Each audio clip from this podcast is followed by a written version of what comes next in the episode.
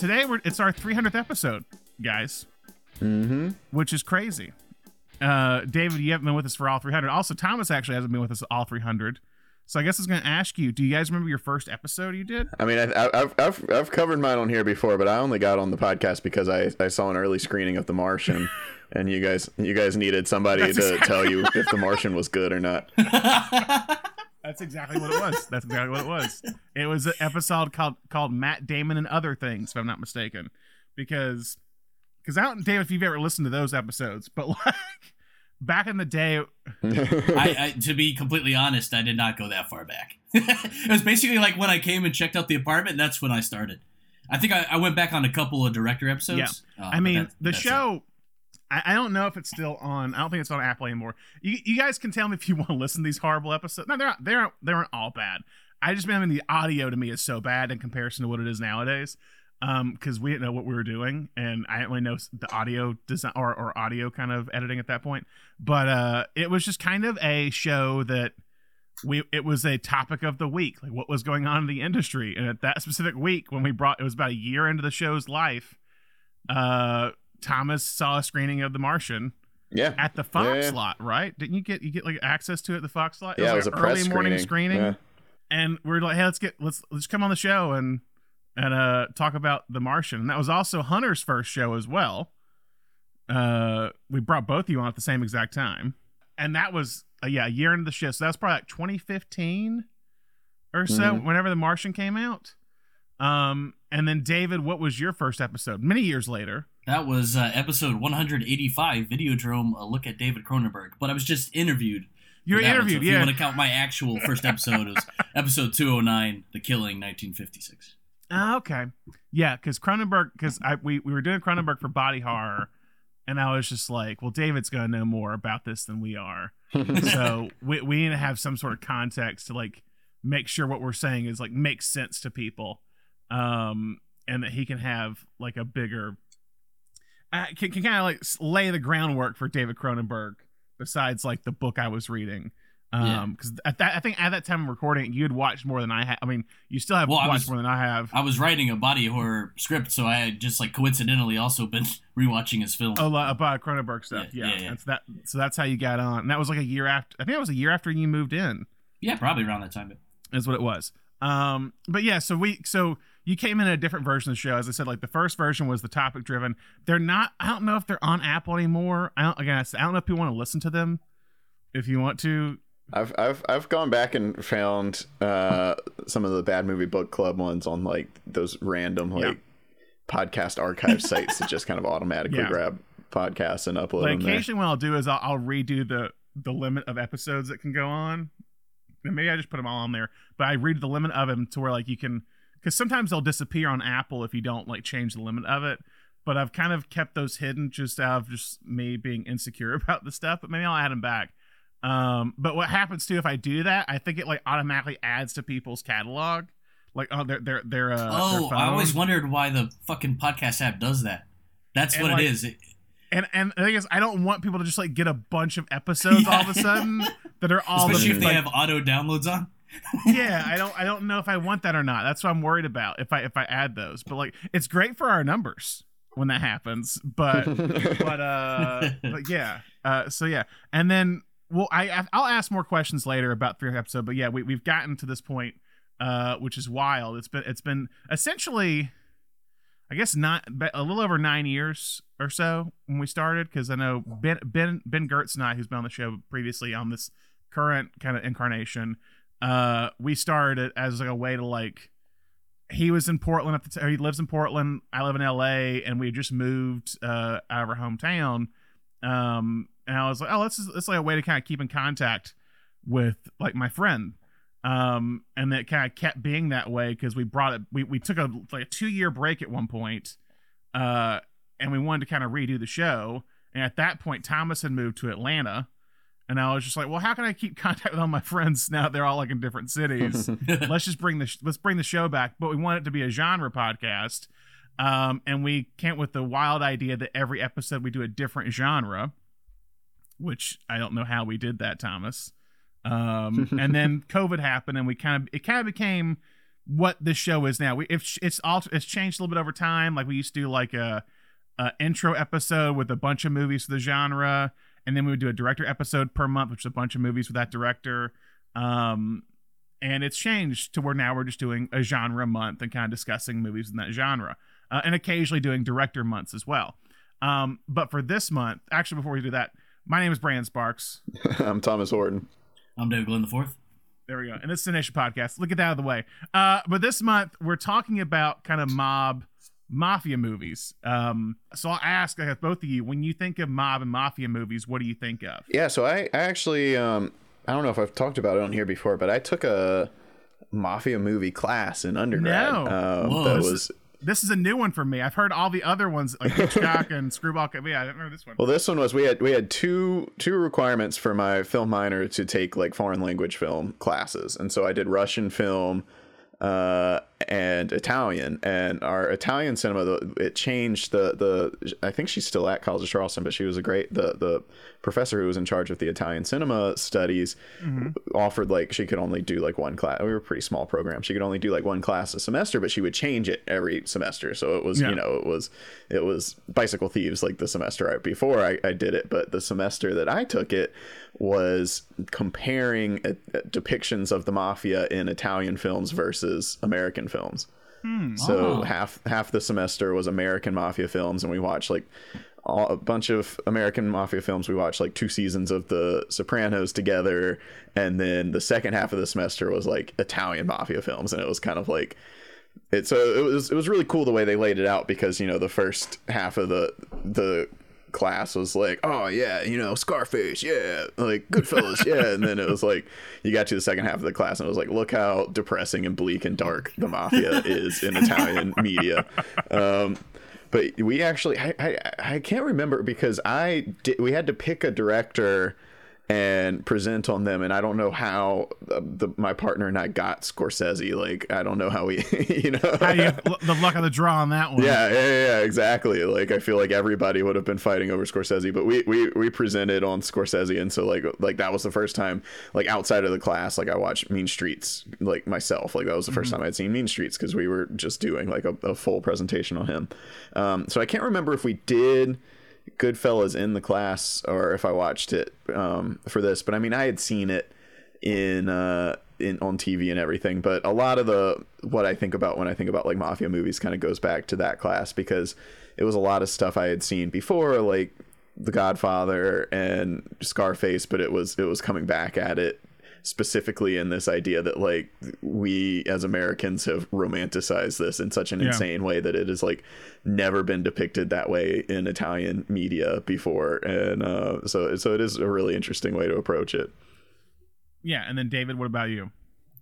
I mean, I, What do you I think I think I think of the channel AMC because all they would ever play on the weekends was Godfather one and two, Goodfellas, especially Thanksgiving, especially Thanksgiving. So that, I mean, that's kind of was my introduction to all all these films. Um, I'll, I'll never forget the first time I watched The Godfather. I mean, that was game changing. You know, I was I was Mhm. young and I, did, I you know I, I didn't think they made movies like that, especially in uh, you know at that age. But yeah, it's uh, yeah, it's a great genre, and I, Yeah. probably at one point in my life it was my favorite uh, Favorite genre, genre? or subgenre. yeah. I, I, I mean, Thomas brings up an interesting point with all this too. Is like the idea where like talking about in American movies, they kind of glamorize a little bit of the of the mob, and I, I do think this month, last last episode, we talked about Scarface, but it's always kind of the rise and fall of it. Is that it's so great, you want to live that life, but you kind of forget what happens at the end when they all like d- die or something. Basically, is what ends up happening, or it ends up, or not just die, but also if it's like Pacino, it's like it it's they're living but of what what life are they living exactly like what life are they kind of end? um, It's like the corruption of the American dream, um, especially in Yeah. the case of, of Scarface, the, the 80s Yeah. ideal of what the American dream was. Exactly. And we've seen different kind of versions of this over time. It's like the the gangster mob genre started off in the in the it really rose during the great depression era in the 30s where um it was kind of like they were considered kind of like local heroes in a way where they like gave almost like some gave the uh, took from the rich gave the poor or were, were basically poor kids that that got big in their neighborhood all of a sudden. It was the jimmy cagney's of the world um like the angels with dirty faces or Mhm. something um or roaring 20s and, and you kind of saw they were those movies initially were seen as kind of like lowbrow, where they were violent, brutal movies. And I think later on, as the genre progressed, and as those filmmakers that grew up watching the original Scarface and those James Cagney movies, the Paul Muni movies, um, Little Caesar, they were like, well, how can we take that genre and put it in our context? Uh, and, and kind of what we, in some cases, what we grew up around and what we kind of saw. I think Goodfellas today, as we talk about, is kind of the prime example of that of how can we humanize these characters is a big thing that kind of becomes part of of this whole kind of genre in the 80s and in the 90s. And that leads to the, today's movie of Goodfellas, directed by Martin Scorsese and released in 1990. Stars Robert De Niro, Ray Liotta, Joe Pesci, Lorraine Bracco, Paul Sorvino, and it's about the real life wise guy, gangster turned informant for the government, and that's Henry Hill. And basically, the movie follows Henry Hill's life from 1955 to 1980, kind of showing these like chapters of what it's like to be a gangster, essentially. And then we see kind of the story of meeting all these different characters, the intricacies, the details of this life before the kind of turn by Henry Hill to become an informant. Um, and Scorsese, it also is based on a novel by Nicholas Pileggi, who wrote Wise Guy, uh, who also co-wrote the script with with Scorsese. It's also produced by Irwin Winkler, uh, cinematography by Michael Ballhaus, and editor by edited by Thelma Schoonmaker, two of Scorsese's biggest collaborators. So with Goodfellas, we'll start with David. What what's kind of your history with Goodfellas, David? Yeah, I mean, I guess I've already sort of uh, alluded to it, but I, I watched it on cable as a kid, and then I got the DVD, mm-hmm. and I mean, I, I can't tell you how many times I've seen this, uh, countless, and it's one of those movies. Uh, going back to the cable idea, it's like you could pop in at any moment, and then you're, you're just hooked for the rest of it. You know, mm-hmm. sometimes I just throw yeah. it on in the background, and then I would completely drop whatever I was doing and finish the movie because, especially if you're near that like third act sequence, you're you're, you're hooked. You're you're in. Yeah. Um. Yeah. And, I'm, and, that, and on, honestly, on this watch, that's kind of what impacted me the most is just the pace of this thing's amazing, dude, all, all the way through. Uh, and you know, I think that goes yeah. to Thelma and, and Scorsese as well, and, and, and the writing, but and, and the performances. But yeah, I mean, I, you know, obviously, as a reco- as any recovering film bro, I still love Scorsese and I still love this movie. So. yeah. And then I know Thomas, you talked about the class, but is there anything else you want to add about kind of your yeah, no, exactly that. This this was one I, I saw on, on cable a lot growing up, and it was always that kind of like maybe when I get old enough, I can rent the you know the R rated version and, and see it. But um, but yeah, I literally last night I went to a basketball game last night so I didn't get home until like 11, 11.30. And I was like, you know what? I'm just going to put it on and watch like the first two acts because like I've seen the third act so many times. I don't, yeah. I don't need to watch that. Anytime the third act's on TV, I watch it. So I don't yeah. need to watch it again. So I'm like sitting on my couch and the, you know, the title card for the third act pops up and I'm like, ah, damn it. I'm going to stay up and watch the rest of this. Well, he he did his job because basically Scorsese, as we'll talk about later, is that like he said when he read the book, he's like, "Oh, the movie's the movie's the last day of a wise guy." He's like, mm-hmm. "That's what we're building to. Everything in the movie is building to this moment of the kind of paranoia, drug drug induced day of, oh my god, what's going on?" Mm-hmm. Um, you're building to that moment. Um, yeah, for me, I I saw it. I think in high school is what it was. Like again, I, I mentioned this before, where I I went at one point around to like my teachers and said, "Hey, like what are movies I should watch?" And I feel like Goodfellas was one of those movies that popped up uh, by by teachers in my high school, um, and it's one that I think there were very few films like it before, at least in terms of the way it's made, the way it's told, um, and a lot of imitators after Goodfellas. like, I mean, even even even to a point of like the TikTok thing of like, you're probably wondering how I got here. I'm not saying that's that's from Goodfellas, but it kind of feels like it's the like all my life I wanted to be a gangster. It's the mm. idea of it's the idea of seeing a character at a place later on the story and it's basically let's rewind the clocks back to how I got here. That's that's kind of what this like is basically. Um, so it's become a part of our culture in a weird way, even unknowingly. Um, and I think I think the last time I watched it was we did it, uh, which is actually a many years ago now, but we watched it in a film class Thomas at USC, the Mhm. 90 the 90s film class. We watched it to kind of dis- and it because it was, it was comes out in 90, so it's kind of the beginning of the decade, and it's kind of a good kind of benchmark of the transition from the 80s into the 90s. Um, and we'll talk more also. It's kind of a big transition from for Scorsese to be seen as just a filmmaker to being seen as Martin Scorsese. hmm That's kind of the key moment of all this. So, with that, let's dive into the history of how it got into production. So, as no surprise, we begin our story with the one and only Martin Scorsese. And this is our third episode we've talked about a Martin Scorsese movie. Uh, first, first one was After Hours. Second one was The Last Waltz. Uh, those are our 1st Mhm. two. And I think each of these films, they'll actually play a part in today's movie. They kind of signified a different, po- a specific point in Scorsese's career. With The Last Waltz, we talked about how Scorsese was kind of burning the candle at both ends uh, because he was making The Last Waltz and New York, New York around the same exact time. Uh, at the in 1978, the release of those two movies, uh, Scorsese found himself in the hospital due to his body failing him after years of drug drug abuse, basically. New York, New York was also considered a misfire, so it's kind of a low point. Uh, he would then make Raging Bull in 1980 after De Niro visited Scorsese at the hospital to convince him to make this movie. Raging Bull would receive award nominations, but it was kind of lukewarm in terms of reviews, and it wasn't a big box office success. So, not a great beginning of the 80s. And then it gets worse with The King of Comedy, which we talked about in After Hours, how King of Comedy was so controversial and hated that many considered it one of the worst movies of the year.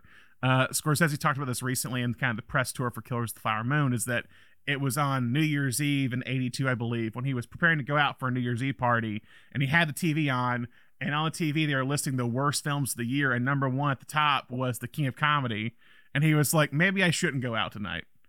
and so, and then not long after that, all that happens. His passion project of The Last Temptation of Christ falls through and gets canceled after it was possibly going to happen. So it that goes away. So again, decade is not starting off well for Martin Scorsese, at least for the moment. Uh, he even thought about quitting the industry around this time. Uh, he was up for several dir- directorial jobs, one of which was Beverly Hills Cop, is what he said.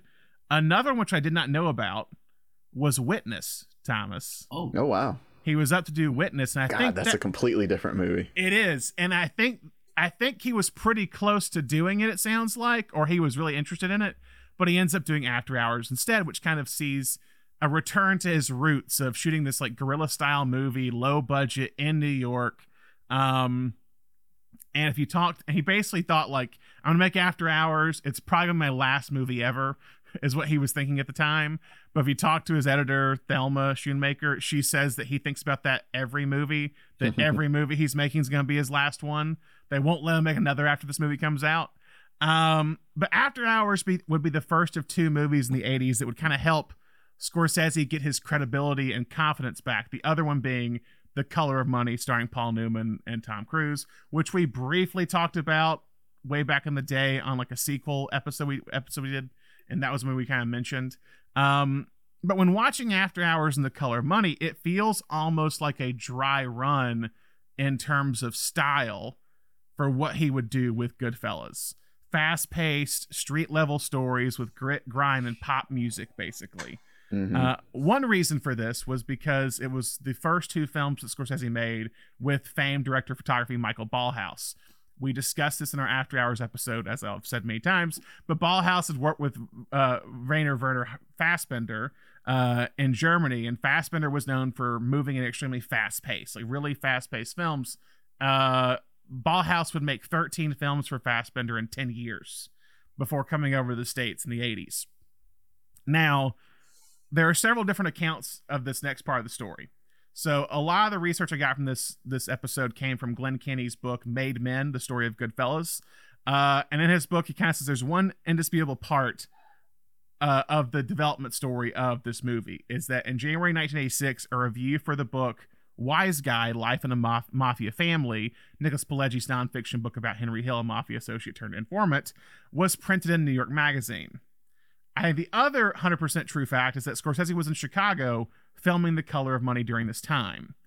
Scorsese says he read the review of this book and was interested in the project pretty much immediately.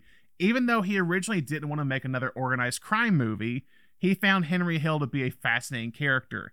He was a foot soldier instead of a mafia boss, which is what we've seen mostly in mob movies. He said when he got the book and read it, he was hooked by Henry Hill's last day as a gangster. Scorsese felt that was the movie. He said he did not care anything about the heist aspect of the film, and that's why he doesn't show it in the movie because like, it's that important.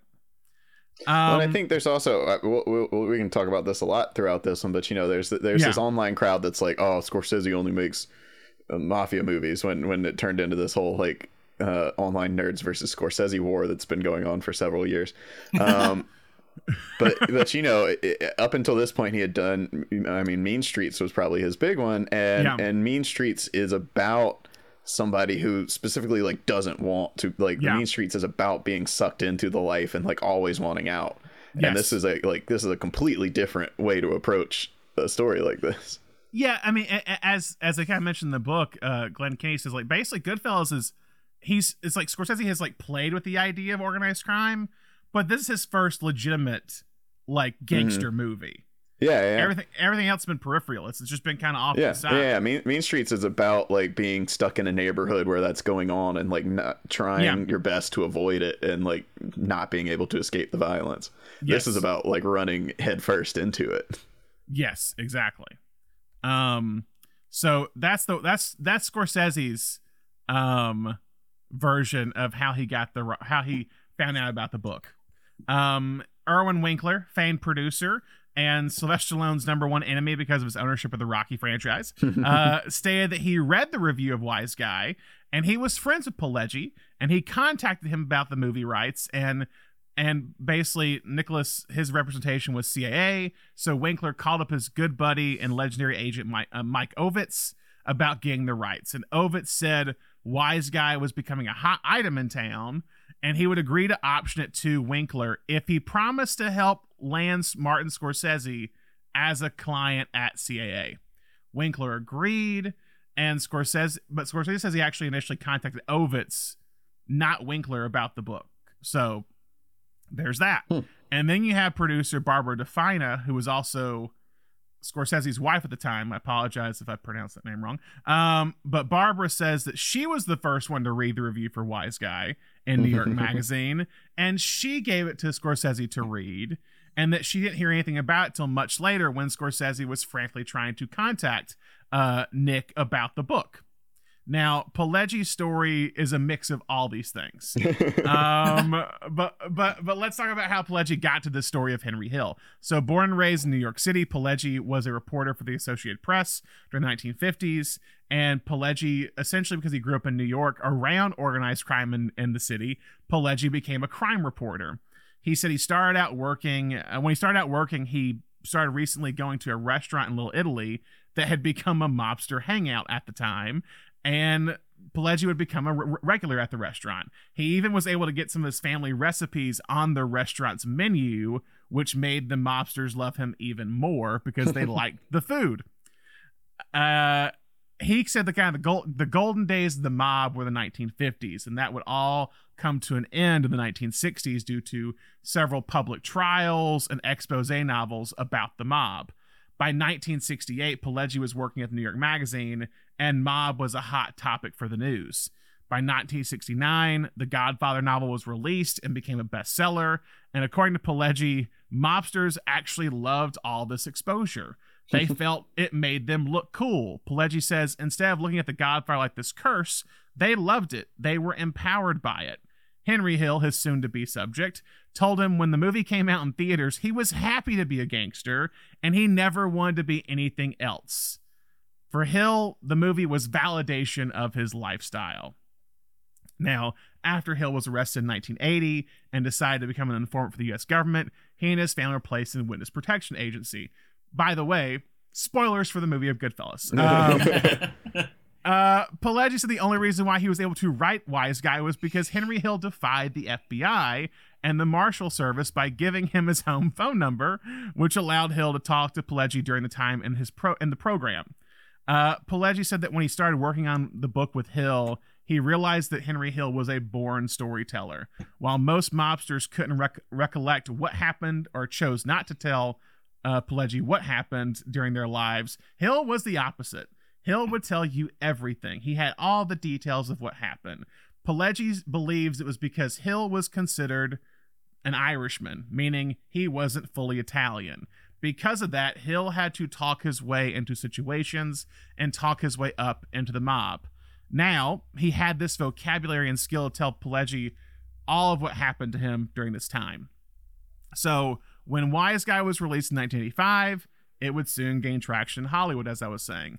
Uh, Pileggi said he would soon get a call from Martin Scorsese, but he missed the call, and Scorsese left a message with his secretary.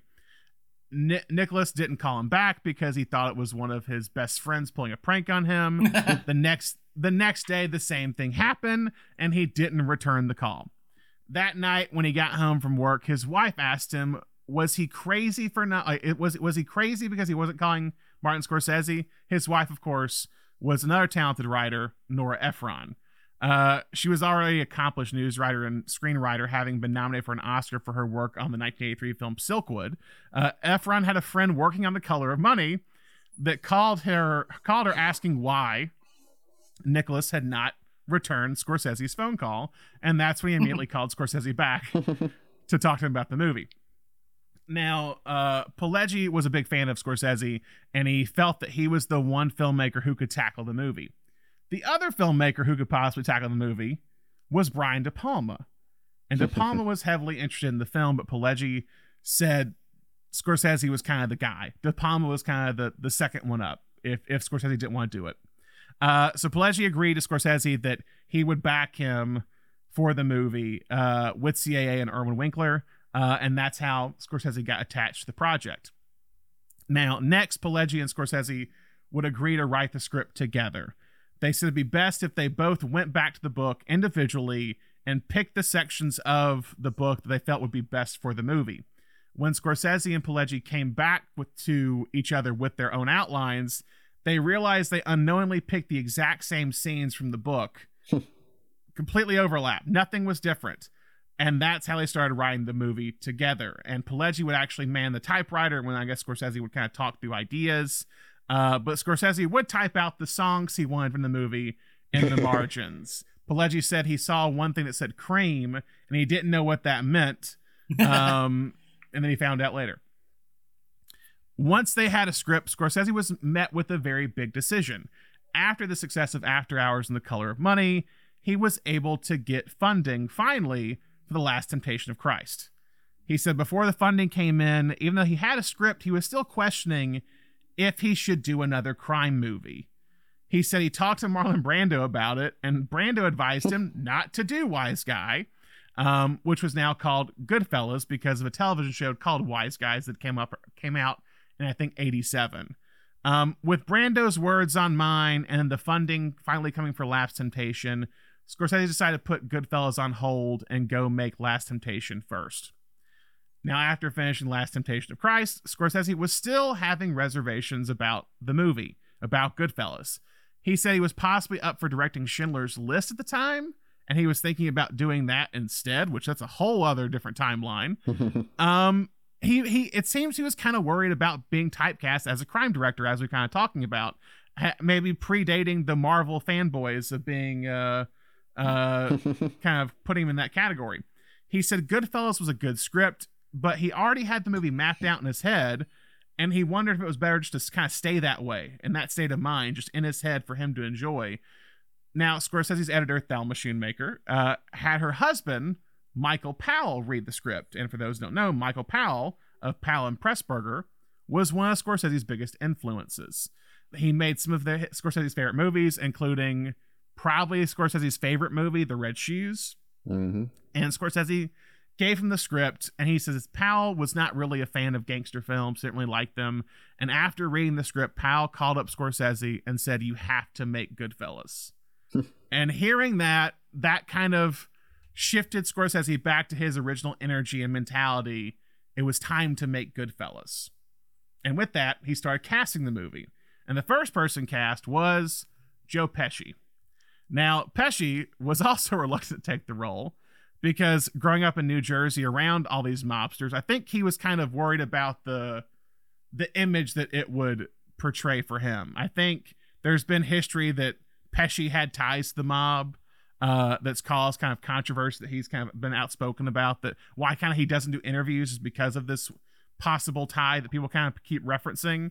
But because he, he started and, working and at, the uh, and the Four Seasons and the Four Seasons. That's what I'm about to bring up. Is that the Four Seasons. He was around when that happened. Also, Pesci was part of a comedy duo around this time that would kind of ran the the circuit and this and kind of the mob area in the entertainment industry at this point.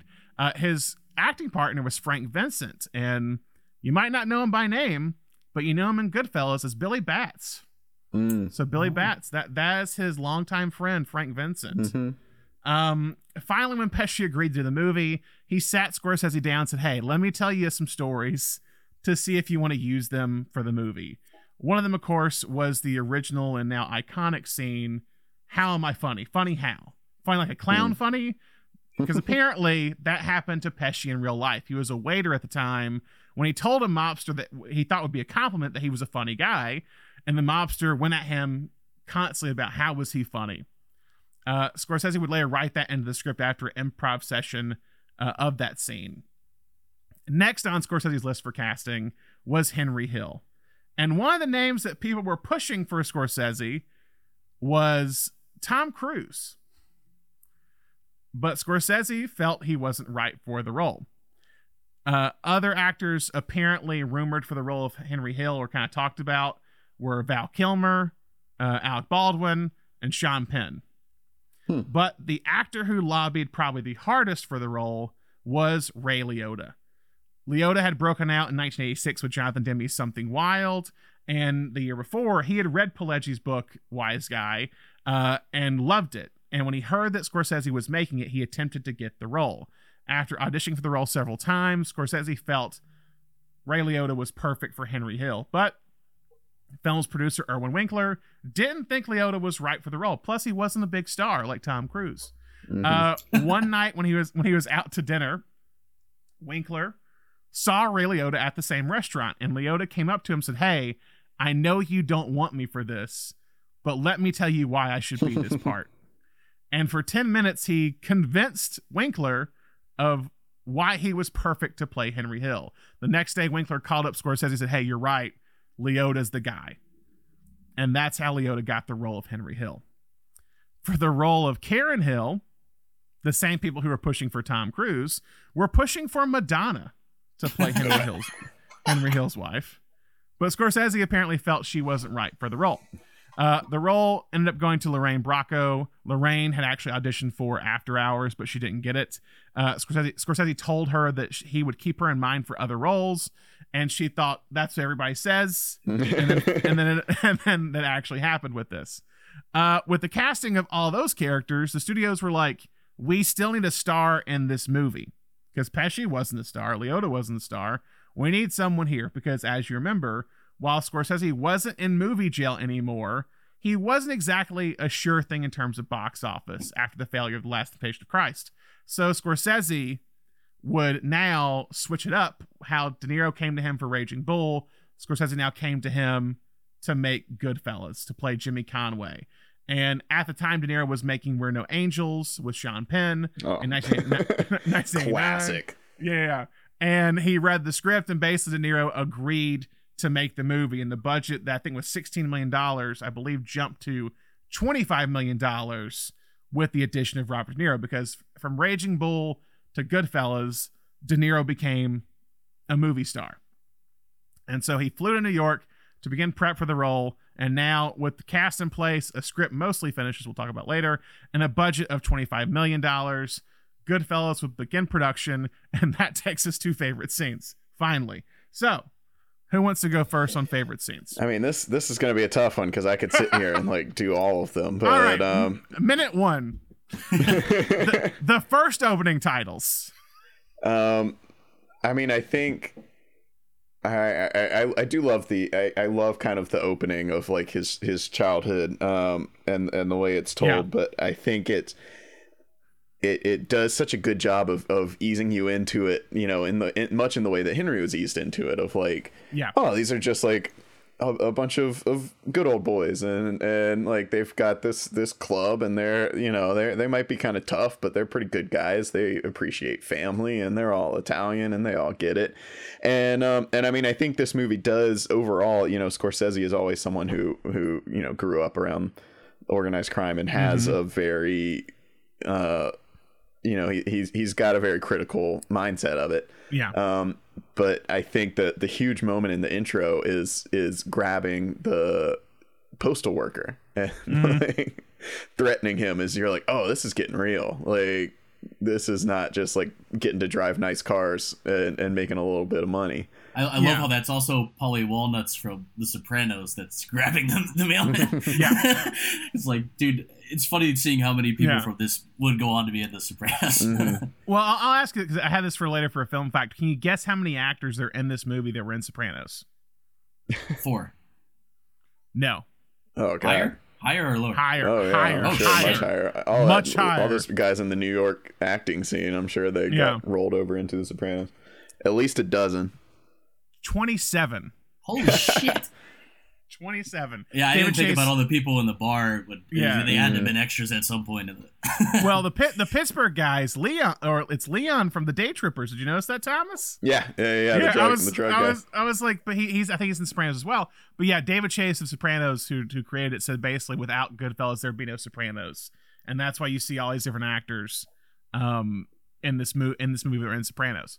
Um, yeah, what I love about the, the kind of the the teen years of Henry Hill, like I said, it definitely there is like a weird like warmth to this to it in a way. Like you're yeah, saying, I mean, like you know, this the I think the way that that this movie tracks like chronologically the the way that you can become, you know, you can you can realize you can see start to see the grime you know but it's also it's it's showing you know that you can start to see the grime in this underworld as it's also showing kind of the way we view you know like the 50s were very wholesome and then it's like all into the 80s that, that were just like trashy. Uh he he uses those time periods to also kind of show us the way that you could get it you know you could slowly start to realize how kind of seedy and and mhm. insidious this life is. And so yeah, when you're back in the 50s and you've got that music playing, I mean, you know, one thing Scorsese's always going to do is like nail the soundtrack. yeah, And uh, it just seems nice. It just seems like a good time and everybody they're just hanging out and and messing around with each other and like yeah, maybe like one guy shows up and he got shot in the hand, but like he's fine. They took him to a hospital. Like it's all good. he used all the good aprons. Like he used so many aprons. Um, and also I want to bring up we didn't we didn't mention this, but, but really the opening opening is it's the what you find out later is basically them burying the body of Billy Batts, but actually Mhm. the the killing of Billy Batts because he's not dead by the end. And he had the opening like all my life I wanted to be a, a gangster and the and the freeze frame and everything. And what I think is so great about the movie watching it this time is the subtlety in its structure. Because while it could be seen as different, like just like pieces here, a chapter here, blah blah blah. That moment right there, it's like it's it's the beginning of the movie. It's also the midpoint of the movie, and it's mm-hmm. it's the moment where Henry kind of begins. Oh, we're kind of in deep shit here. Yeah, exactly. Like that Yeah. that's his first moment of like really Yeah. questioning it. And so yeah, it's such a good place to start to be like, "Hey, listen, I promise this this seemed cool." like when I first got into this, it all seemed above that's what that's what he's thinking in the moment. Like, oh crap, how did I get here? yeah. Yeah, it really is the like you're probably wondering how I got here. That's like what it's saying in that moment. Um and we and we have the whole kind of look flashback of all that stuff before. And you see that I think you see when they introduce uh Liotta uh outside the diner outside the airport like it's referencing what the heist is going to be later basically it's saying like oh we can kind of rob the airport pretty easily like it's pretty it's just like we need a little money let's go rob the airport um but before all that the way he the way they introduce characters specifically where they, they introduce de niro as jimmy conway like i think they call him the irishman which is kind of the funny now the meta meta aspect of it with the irishman with de niro as the irishman there um is that he comes in like even though he's not the top guy and he'll never be the top guy, he still has this like respect amongst the community of being Jimmy Conway. hmm De Niro at 29 years old, as they say. Um, but uh, th- and here you here you're just like, cool, we'll just go with it. We'll roll with it. Um, I think I think uh, uh, Tommy being twenty or whatever he's supposed to be when we first see Joe Pesci as him is, Yeah. is a little bit more egregious. I, but I, yeah. I, I laughed. I was like, "There's no way. There's no way." Because like Pesci's Pesci's supposed to be like four years older than Liotta, basically. It's like they're both teenagers, and then we jump forward to Ray age. Liotta, and then it's like Joe Pesci, and you're like, oh, okay, all right. Um, but yeah, the way they introduced Liotta both times when he's older, like, I, I, there's been a reoccurring kind of topic on Twitter right now about like how people don't know how to introduce movie stars anymore. And they're talking about John Wayne and Stagecoach. We're talking about Tom Cruise and Days of Thunder. Like, I mean, you're talking about we, we just talked, uh, I guess, on the Patreon, but we talked about you know De Palma kind of launching De Niro, but it's Yeah. that shot, it's that shot in Mean Streets that makes De Niro Oh, yeah. uh, Yeah. the superstar. Like, yeah, this jumping Jack jump, Flash. yeah, jumping Jack Flash as he comes in the bar, like you know, and and here Liotta where it's like the it's the the the the the, the camera looking up, diner in the background, like this guy's the star. Like Liotta, Mhm. like he makes Liotta a star in that one shot. And but they're talking about how like we don't have directors that know how to do that or choose to do that. They're confident enough to say, "Hey, this is a movie star you're you're watching." Mhm. Um, and Scorsese does, and especially does here. Um, but yeah, then we get them older. Um, and I love uh, again, kind of, uh, or well, basically, we jump right in very early on the Pesh, the funny how scene Mhm. with Yeah. So yeah, someone take on that one because I've been talking a lot. So like, like why, why that one? Why is that one a fun one? I mean, it's it- like it's probably like the most known scene from this movie. I'd argue. Um, but yeah, I mean, the way that it balances tension and, and humor is, is a masterclass, and it's really like looking at it. It's really like just really two shots. You know, it's just like cut cut back and forth, and the Yep. you just still feel the tension. Uh, but yeah, I mean, Pesci nails the scene. I'm sure that they uh, rehearsed that, and uh, you know, like you said, they they wrote it into the script after the rehearsal. But I, I you can Yeah. you still feel like it's happening in the moment. You know, Yeah. Uh, and so- and and Scorsese smartly sh- he actually shot with two cameras because he said if you just shot with one and then shot the other person with the with that camera like they just went back and forth it wouldn't have the same pace to it mhm. because like you can feel like the air just goes out of the room Mhm. when he keeps going and you don't know like what's gonna happen and it establishes again kind of the the questioning that will- the paranoia that will kind of pop up throughout the whole movie i think from all these characters and also Um, Pesci's hot headedness. Uh, exactly Yeah, yeah. It's you- such a it's such an interesting uh, evolution of the character because I mean this is this is an evolution of De Niro's character from Mean Streets. Is just like how exhausting it is to have a friend who like you never know when he's going to like explode.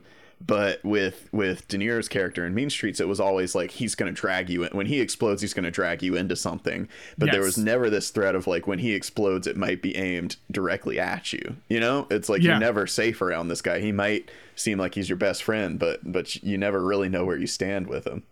Yeah, and and then right after is like the guy's like, oh, let me find let me let me ask him about the money he owes me, Yeah, yeah. and it just again switch it is that he can switch on the dime of like beats him up or, or yeah basically it breaks the glass on on or the glass over him, uh, and yeah it's just it's a great scene. It's a great scene, um, and then right after that you have the sequence of when Henry meets Karen, and here's the thing why I love one thing I love about Goodfellas is that you can tell it's made by someone who fully understands cinema and what you can do with it. And I know that's a, a earth shattering here thing to hear about Scorsese, but like he knows to where he knows how far he can push the boundaries of what an audience can handle. And like kind of how to break the rules a little bit. Like you're switching narrators 35 minutes into the movie Mm-hmm. where now Karen's narrating it. And she and she narrates a good section of this Mhm. movie. Um but I love the narration switch of when they have the date. And then specifically, I I love the scene when she confronts him at the cab stand about Oh, him him uh standing her up. Because it's a, their their their chemistry is fantastic, hmm and you see how The way the way he's just like immediate when she starts yelling at him, he's like, "Oh, oh, I'm into Oh, this now." Yeah, yeah. I'm in this now. Because before it's like this just this goody girl. Like I don't want to be with this person. Well, ah, like how can I get out of here? And then once she shows up, he's like, oh my god, she's kind of sexy. like she's in like a different type dress, like this red dress, and and and the way she's playfully like like oh like she she goes from being upset to being almost flirtatious by the end of it hmm uh with him because it's like they're both turned and then she keeps saying the entire time like no matter what he does like i'm still attracted to him Yeah, Even when, when when he he- asks her to, to take the gun with all Yeah. the blood on it. Yeah. Uh, but no, I, I think what's smart about this sequence too is it echoes his introduction into the world, and by showing it through her eyes, we now see how she's pulled into this criminal underworld. You know? yeah i mean i i the, the, the similarities aren't they're not as many similarities in this movie with this but there's so many in this movie after watching killers of the flower moon that i feel like he's harkening back to in that movie to this Oh, absolutely. I, I felt the Oh same yeah. Like like Well, I- there's watching watching it this time too, I was just like, this. This is the first time I've like sat down and watched it in a really long time, and I'm Yeah. like, man, he really did just like, and no no disrespect, but he really did just like run this movie back with Wolf of Wall Street, and like and like there's something he's saying with Yeah. Wolf of Wall Street about like, Yeah. look how like the the the new crime is like white collar now like the, Yeah. it's basically it's basically the mafia it's just you know somewhat even more legal now but um but it's a lot of the same beats and everything. I mean, I mean, you could argue that it's kind of if you put Goodfellas, Wolf of Wall Street, and Killers of the Flower Moon, it's kind of an unofficial trilogy.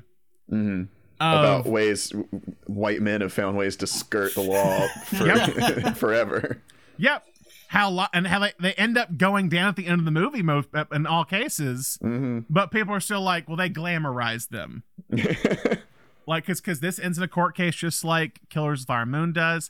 I can't remember if Wolf of Wall Street ends in a court case, but does end up showing him in jail. Mm. Um, but uh, but yeah, it's like there are a lot of similarities here, and this the way he introduced, I guess, all these kind of romances in all three of those movies. There is something there where like you can tell these characters are like gonna butt heads at some point, but the attraction's just immediate. It's again, it's Mhm. Lily Gladstone and DiCaprio in the taxi, and and she's kind of like, oh, this this crazy white man, basically, is what it's coming off as. But there's still something about him that's attractive to her, attraction attracting to her. So, so yeah, but I think those scenes great, and then we hop into again, we'll we'll skip some of these scenes at some point, but like the oneer at or there's the there's the oneer I love into the bamboo lounge. Yeah, the That Copacabana introduces- shot. Well, no, there's the one. The Oh, bamboo oh, lounge- you're talking about That's like introducing introduces the mafia gangsters. guy- yeah, like yeah, all yeah, the when guys. Yeah, yeah, yeah, that's that's, great. great. Jimmy That's- two, two times. times. or- Yeah, Jimmy two yeah. times. Two, two, two times. I'm gonna get the papers. Get the papers. Is that is that the guy from Sandlot just grown up and then he joined the mafia? Um, but that scene's great, and and and that's all. That's a very hard shot to pull off too. Um, but yes, in the in the Copacabana shot, which is what I love about it is that it's simple, but still elaborate. Mhm. Like it seems so easy, but it's not easy. And if you watch that take, it's that I think they did like eight times. And the take they use, I don't think Liotta was supposed to run into. He runs into a piece of the kitchen equipment at one point Mm. that almost like throws off the scene, but he does it. He he he bounces back very quickly. But that's a great. I mean, it's a fantastic shot. Like it's one that everyone will always talk about. And I had heard there was a rumor at one point. I heard that like it was a competition between him and De Palma of who could do the longest oneer and that's and that's why the camera kind of just sits there for a while so he could beat De Palma's record. There was something I don't know how true that is, but that was a, a, a rumor I heard. Like that's why it like stays on them at the table for so long, and the whole scene's in one shot was to like kind of beat De Palma. Hmm. Um, do you guys have another I, scene? I love the I love the introduction to Maury. That like shitty co- Yeah, like, yeah, yeah. commercial Maury's wigs. Never lose your wig. In- but I mean, Jump into the pool. but like uh, I, to your point earlier, like uh, the subtle structure of this thing. I mean, it really is broken into sequences. Like you could Yeah. you could sit there and, and, and break it down. And I think this leads Yeah. us into the obviously it leads us Tons into of heist. the heist sequence. Yeah, Yeah, yeah. I mean, the violence in this movie is just so visceral. Um, Pistol even whip it- scene. it- it- Pistol oh, whip scene's Jesus. amazing. Like you really feel it. Um, Oh yeah. yeah, and I I mean I think that's the larger point of of uh, not not glamorizing these guys, even though people tend to do that when they watch it. Thomas, do you have another scene? I mean, yeah, if, if we can go on to the Christmas scene. Uh, yeah. Yeah. I love the the Christmas party scene. Uh, you know, it's that it, it that that for me is the is De Niro's funny how like the the "Eh, Oh. don't get so upset. What, were you were you telling me not to get so upset? What did I tell you? I told you one thing. Don't buy anything. It's under my mother-in-law's name. Um, and then the guy comes in with the mink coat like immediately afterwards. What are you doing? What are you doing? Take it back. Take it back. and it's you know it's it is you know i think the the third act because we're we're more in like henry's mindset like the third act kind of unravels you know like a nightmare for us it's like ev- Yeah. everything is so out of my control i thought i had every i thought i had my finger on everything but like this this second act is that happening for de niro mm-hmm. is like i thought i had everything i had my plan down i got like i got a little bit bigger and now i just i can't control any of this and it is all spiraling and Yeah. i have to do something to get this back under my control and that you know leads us to the layla sequence which is which is incredible like yeah. Yeah, just the one of the great needle drops. yeah, Yeah. and the kids walking up to the pink Corvette. You know, it's it's the the With, meat with, with, locker. the, with, with, Yeah, with Carbone the, and the meat. locker. the meat locker, but, but but on the the pink the the the uh, the car still has like the the sale information on the Yeah. car. Oh yeah, yeah, yeah. Yeah. but that that shot into the meat locker, the like Yeah. crane Oh, yeah, slow. down over the crowd, and then they open Yeah. it up, and then the camera pushes all the way in. It's it's insane. Oh, man. and that that one that that's such a good way to uh, cap off I think that sequence too because I mean he's been Carbone's like been like you know he's he's like their fourth guy like he's always around like you're Yeah, like ah yeah. they're not gonna kill him you know and and bam. it's just like no nobody's and- safe And yeah, that's yeah, that's when you realize no one's safe. hmm No one's safe at all. Um, and then beforehand, you get the sunshine your love sequence, like when he's Yeah. smuggling. That's when like the paranoia is like, I'm gonna do all this shit. That's kind of where you're like when he we're realizing he's about to go off. Yeah. Um, but uh, I'll, I'll backtrack real quick of one thing I want to uh, like. The Billy Batts stuff is great. Yeah. The mm-hmm. whole I love that needle drop too. Atlantis, man. It, like, Oh, it, yeah. it feels like Well- it should be out of place, but it like emphasizes the violence. well, no, but with that song too, I think again, Scorsese's very particular about the song he chooses, and that's the first song where you realize you you, you, you realize, oh, we're in a different time. yeah it's the mm-hmm. oh 60s yeah, now yeah, yeah, yeah, yeah. It's like we've been doing all the kind of like 50s, early 60s music, like doo wop, the the the kind of singing groups, and that song comes up, you go, oh, this is different. it's like And these it's- guys are still dressing the same. They're still doing everything the same but like culture is changing around them. Hmm and that song comes in where it shows this is the shift. And then you have the scene after which is great when they go and meet pesci's mom or they go and meet pesci's mom played by martin scorsese's mom uh, where that's the scene they basically just ad-libbed throughout on on the day. Yeah, they had I like love this. one I love this. This one's looking this way. This yeah, one's one, looking look way. one way. Yeah. but but what i love is that in that moment henry hill's not speaking. She said why aren't you talking? But it's like you can see him liotta as an actor uh, great in this moment kind of seeing him going like what do we do here? He's like billy batts is a made man. Yeah. Everything else we've done beforehand we can get away with this is the one thing we can't get away with and we just did. And are we screwed by association because well of the the Tommy.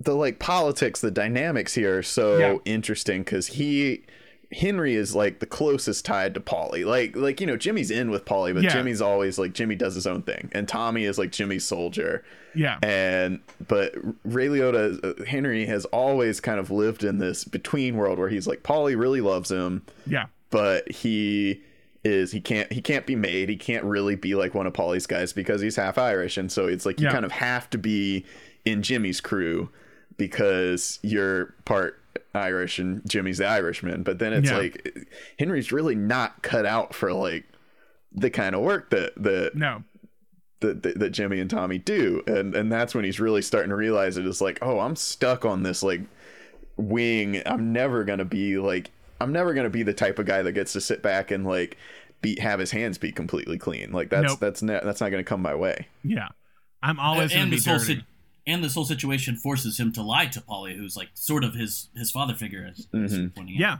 yeah. Um, very much so. And then because then you have them in jail together where they're cooking in jail, which is a great sequence. But the sequence I love again, right after this, right after the the music change and the kill happens, you have the scene back at the Copacabana. I think it's the last scene at the Copacabana where it's the girlfriends.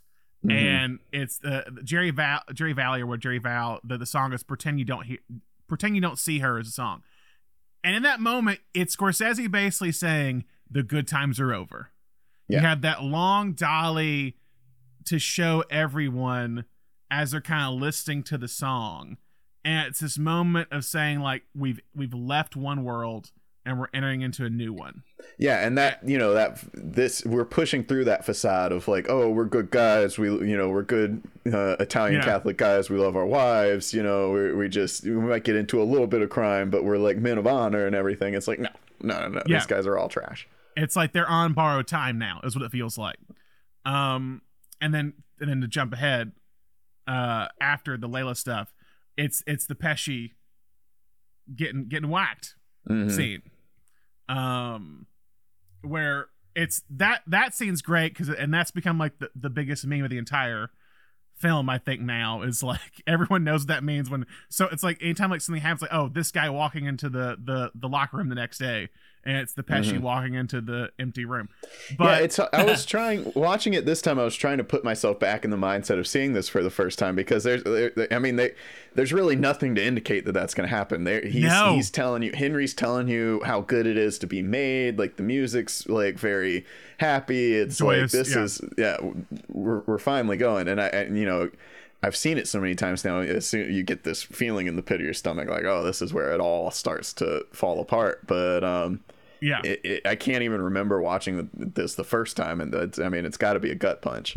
it is because it's and like I think I think it's even uh, made worse with De Niro's reaction after. yes You that's see how I'm much gonna it bring up. impacts. Yeah, De yeah. Niro's so good after this scene. He's so good. Like I here's my question. Pesci wins the Oscar for this for this movie. Mm-hmm. De Niro's not nominated for best supporting actor. I think De Niro's supporting over lead here, even though he's top billed.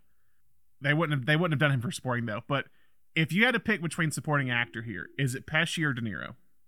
Because they're both very different performances Mm-hmm. but they're both really good. I think Pesci's a little more showy, and that's why he wins out. But De Niro's really good.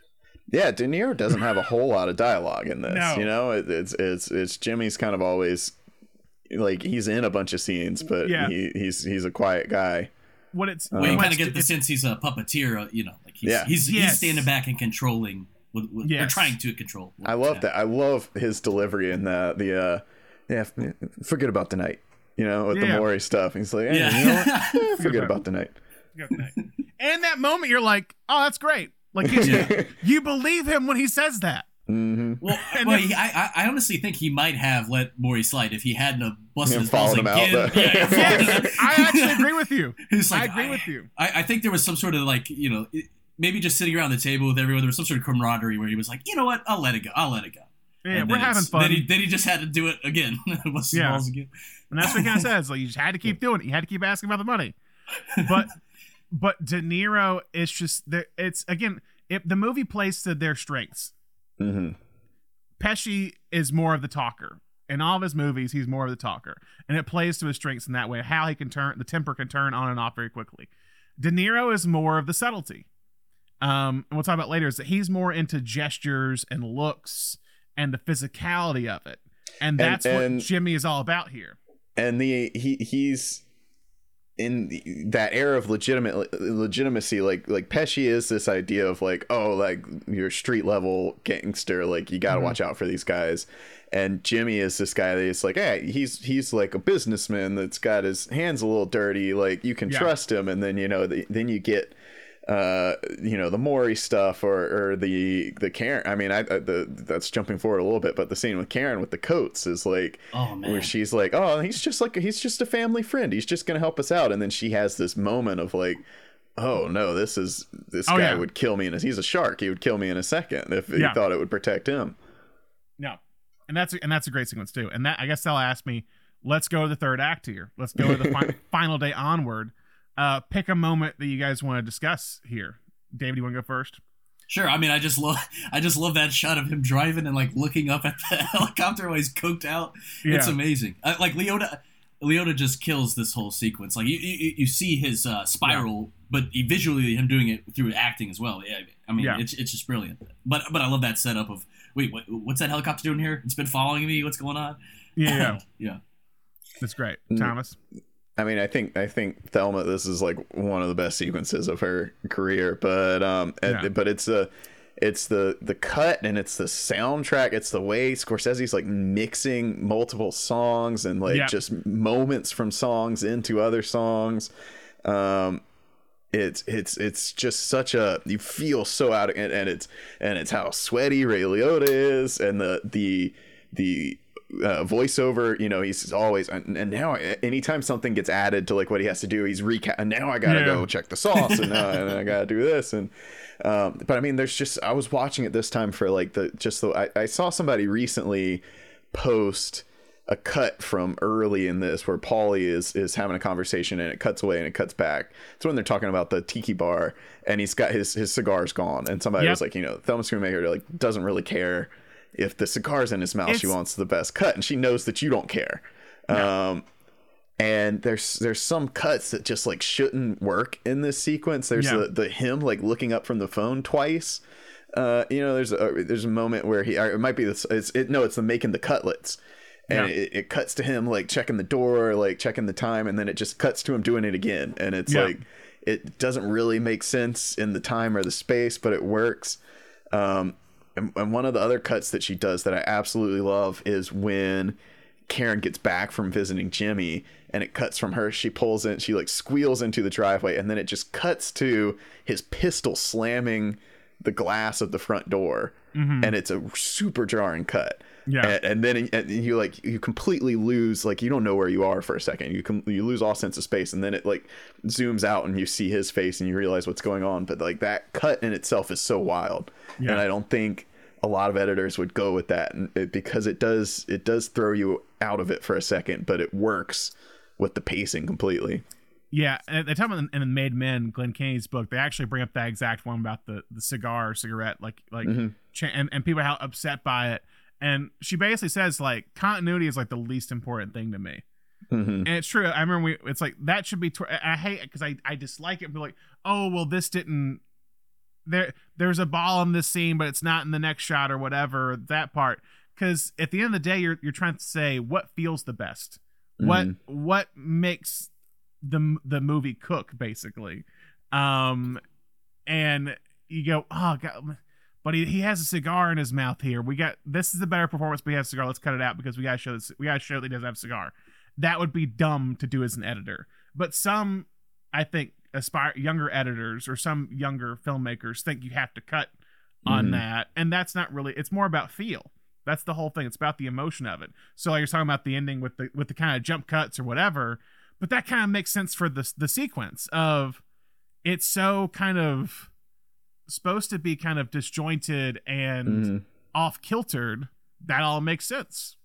and it's so just the the sequence in itself is so disorienting because it's like we we jump we make this huge jump in time and then we're just in it. Like there's not really like you know it's we've got henry being like yeah i think i might get into like coke a little bit like you know i'm like i might i might start dealing in the coke just to keep the money up but like karen's not even like in on it at that point and then it's like cut and it's like karen's hooked on coke like all these people are involved in this in this uh Oh yeah, yeah. in this Yeah, ring his, his old Ev- girlfriend's friend is Yeah. the one cutting the Debbie coke. Mazar is, is Yeah. cutting it for him now.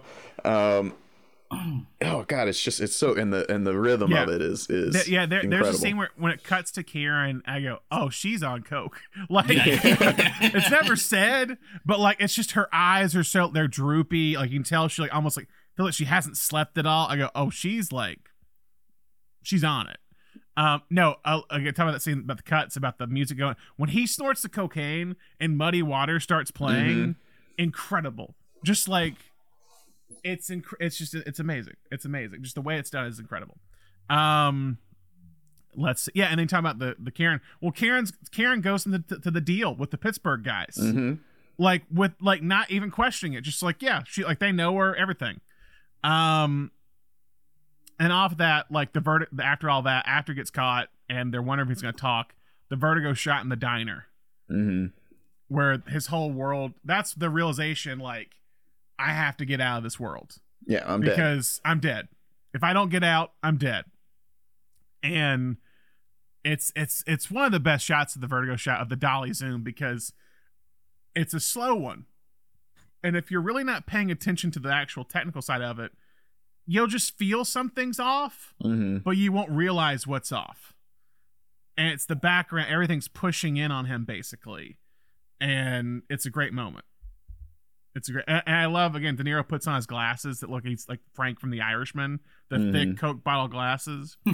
Um, but no, it's a great scene. And then and then of course it's it's the uh the courtroom scene. We've got the entire movie, everyone. Uh, where where well, we where didn't talk about Spider. We didn't about Spider, which is also great, which is also great with Pesci. Well, he's just like, I got a good shot. I'm sorry. Like when he talks about that. Um, but when Liotta breaks the fourth wall, again, talk about uh, Scorsese breaking the rules he knows them. Leo just like jumping, like that's again star making role, Mm. jumping out of the court the, the the court box and just talking to camera, and then showing him what his protection agency. Like it's just it's a one it's a great kind of scene for this character where like he's he he he gets off but he still hates that he almost got off because he has to live in this like depressed world essentially Yeah, I mean, that, essentially, that is a prison for him. You know, the, the ending, Yes. the suburbia is Mhm. his prison. yeah Yeah, and and one more since we didn't cover the whole movie yet. One more I do want to go back. Some a, a performance that I think I mean there's so many good performances in this one, but a performance I think goes a little unsung in this movie is Paul Sorvino, and the, oh like, yes yes the like you know now I got to turn my back on you like scene is is so good because I I think you know it, it is and you don't want to fall into you know this whole movie is about don't romanticize this life, but there is something in Paulie that like he might be the only person in that life that like cared about Henry in any way, you know? right. And, and I think that scene and the scene when he like when he's telling him not to get into drugs is yeah so good. It's like, you know, there there there is some sort of world where Henry could have stayed in this and like I, I think Henry was always going to self destruct himself in some way, but like Paulie was trying to find a world in which Henry could live this life kind of tangentially Yeah. without being made and, and still get by. because it, it's again it's it's almost like again uh uh nicholson with damon and, and departed it's like Mhm. he's watched this kid grow up he wants to see him do well it's pacino and godfather it's like you're the one like well he's it's different that pacino doesn't get involved you don't want him involved in the family mafia or the family business but it's like here it's like i want you to be in this business but i want you to succeed without like being dumb basically hmm um, but yeah, Sorvino's great. Again, it's like, and he's always like, he's always away from the action. It's him cooking in the kitchen. I again, I love the jail stuff when they're cooking and they're they're having their Slicing the meal together. It's it's yeah, razor blades. That's the Don't put key, too many razor- onions in the sauce. Yeah. yeah. I only put four onions. uh, any other scenes y'all want to bring up before I move on? I mean, I would like to touch on the spider again because of the Sopranos, uh, Sopranos connection. But no, I, uh, I I love that sequence, and he's like the one guy that sticks up to Tommy, and uh, you know, and they're all and uh, De Niro's like goading him, and then of course uh, he, he ends up shooting him. But I think that also is part of that chain of events that leads to Pesci being, uh, you know, whacked.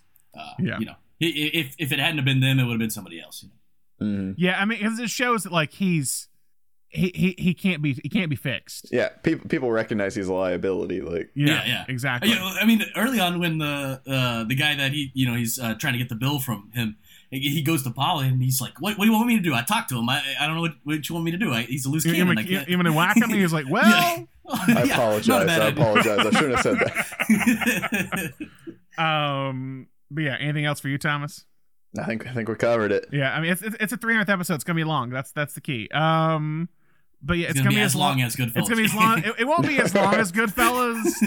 We really got to pick up. We got to pick up the energy this. around the awards Yeah. portion. If that's Yeah. the yeah, case. just chop up the awards. yeah. All right, on set life. So many people talk about how Scorsese encourages improv on his movies, but I think a lot of people misunderstand kind of what he means by improv. I'm not saying this on every movie, but in this one particularly, the improv sessions happen before production begins.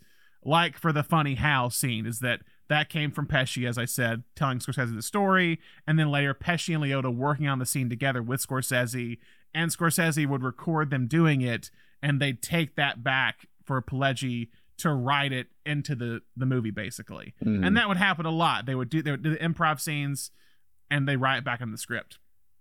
Um, each actor on the film had different approaches to preparing and working for their roles. So for De Niro, preparing for the role meant getting the physicality of Jimmy Conway down.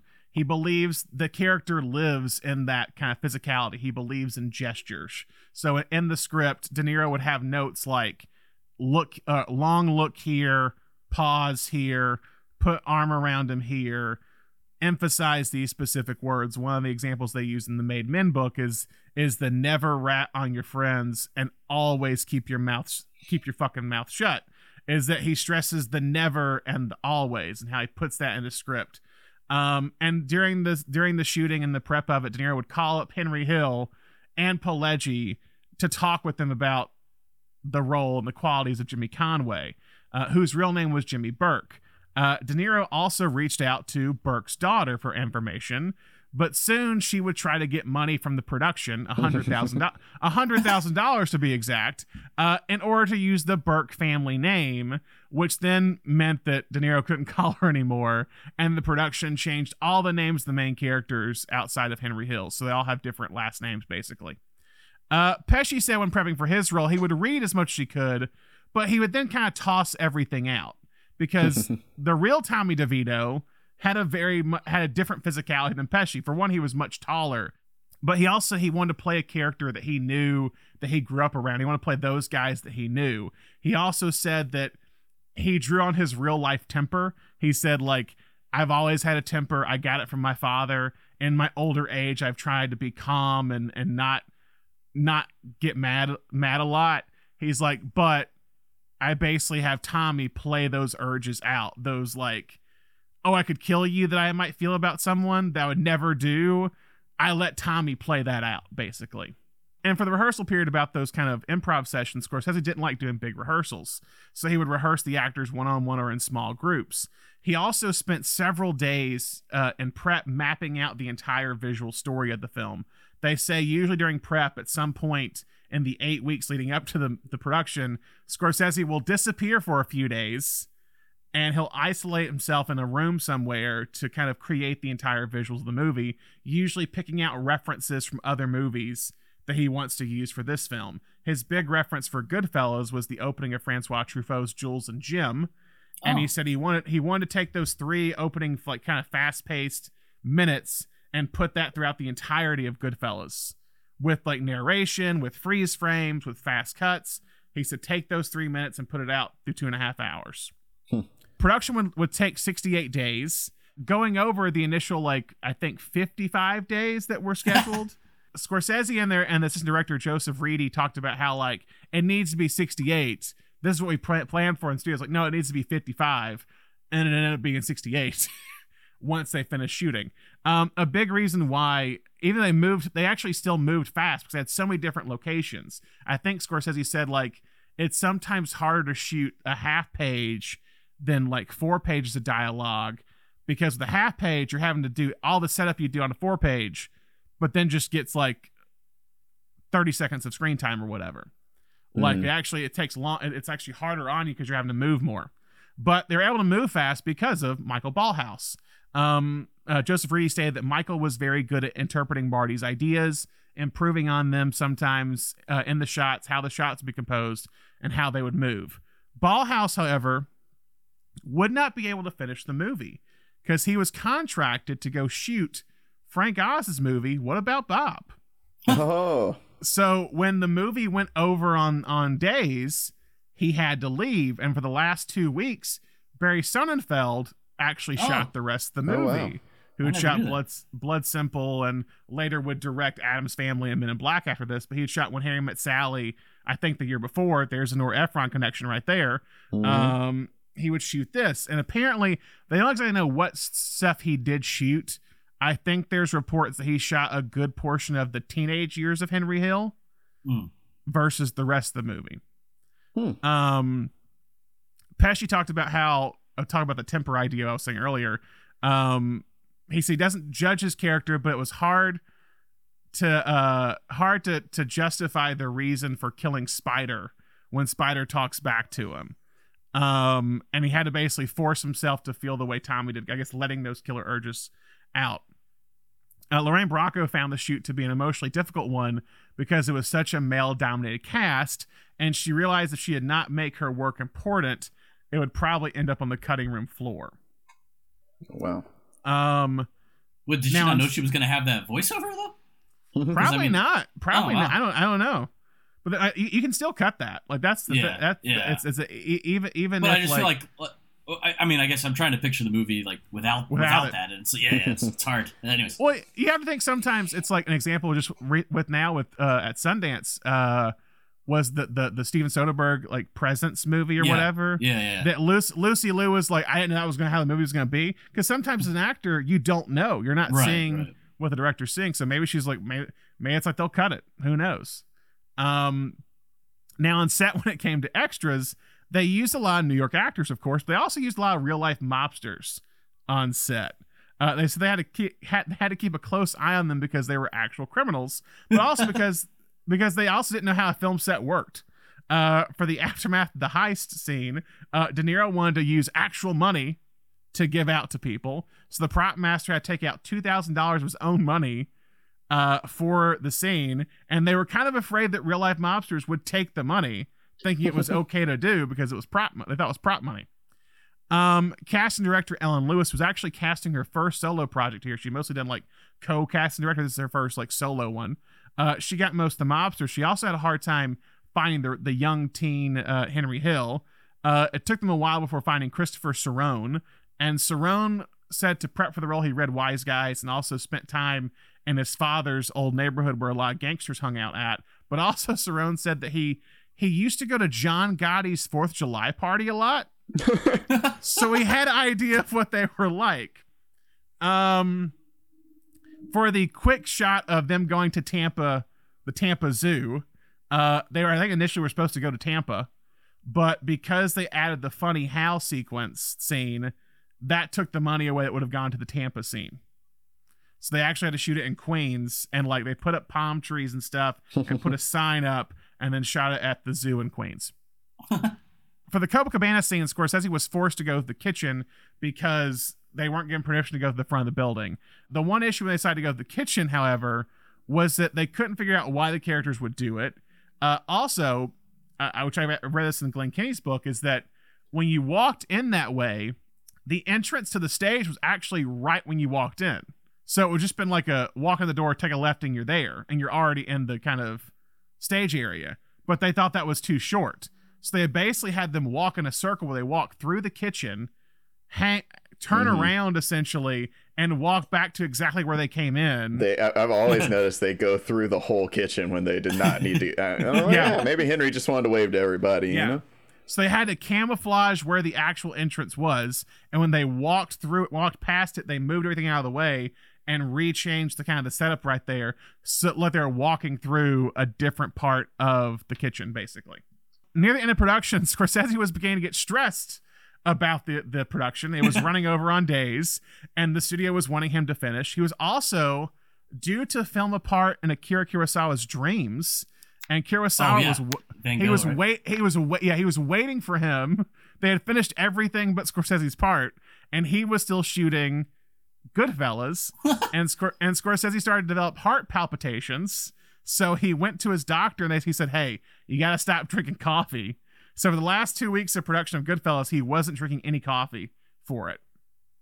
Um assistant, assistant director joseph reidy said that he had a fantastic time on set and kind of describing the days on set, he goes, every day was special in some way, either with acting or we're, or we're doing something interesting, sh- or we're doing some interesting shots, or we did did great things with extras. I thought this would be pretty great. He also mentioned how he felt this story was Scorsese's way of telling his childhood. Scorsese suffered a lot from asthma as a young age, so he couldn't actually live the life of a young kid who wanted to be a gangster. So he had to watch from his window a lot of the times as the real life gangsters lived in his neighborhood. That's why I think that it's a big shot of when you first introduce Henry Hill as a young kid, he's looking through the window down at everyone. So in a weird way, it plays like a fantasy of what Scorsese's life could have been like if he could have gone down and interacted more with those people. And that leads us to Aftermath. So I said earlier that Scorsese loved picking the music for the script uh, the prep phase, which is what he did. They said he he gave a list of songs at one point early on the prep stage, and ninety percent ninety percent of those songs were in the final movie. Um, he said when he did Color of Money, that was when he first when he brought in Robbie Robertson, where he was like, "Hey, what if we just pick songs first and design sequences around those movie movies?" So that that or around those songs. So that way, when it came to editing, it was just you can just basically drop them right into it, and they were kind of directed for those songs in general. After editing the film, Warner Brothers wanted to have test screenings for it, which is the first time Scorsese had ever done test screenings for his films. They would test them in Redondo Beach and Encino, and their scores were basically disastrous. Huh. Everyone hated it. Uh, specific, specifically, they all they all hated the third act of the movie. What? because they were upset that he like got away with it, and they thought they were just they thought it was just horrible that that would happen to this guy. Um, it also didn't help on one of the test screenings. The projector broke and the music got out of sync, and so basically the the the crowd became very hostile. And all of the because if you go to a test screening, a lot of times they have producers and directors like actually in the theater with the audience. They're just kind of off to the side somewhere. And they said it got so bad they had to run over to like a bowling alley next door to get away from the audience. And when they came back and started the movie over or started the movie back, someone yelled, "Get Scorsese!" basically threatening to kill him uh, because they hated the movie so much. Uh, Barbara, the producer, uh, Bardafina, said that she read the cards for the movie afterwards, and it was like 300 cards of just people disgusted, like rambling on about how horrible it was. So initially, so basically, initially, after all this with these two screenings, Warner Brothers like, hey, we have to re-edit this movie, we have to reshoot it, like we can't release it like this. And Scorsese Scorsese's like, I'm not doing that. And once they test it with a more Scorsese fan driven audience, it did better. And Warner Brothers like, okay, maybe this is like a better film to do. Uh, one film that was actually very happy about the test scores apparently was Bonfire of the Vanities. Bonfire of the Vanities that Warner Brothers at the same exact time, and that was gonna be the big release for Warner Brothers that year. And Warner Brothers had not had a lot of hits that year at that point in time. And so Bonfire was like, well, at least we're not as bad as Goodfellas, is what the were, were saying. and then Goodfellas came out and they're like, oh shit. But around this time, this is kind of the key moment I want to bring up here. Around this time, as Goodfellas is about to come out, Scorsese talks about how he was at a screening for Lawrence of Arabia, a, a new re release somewhere, and he ran to Roger Ebert and Gene Siskel.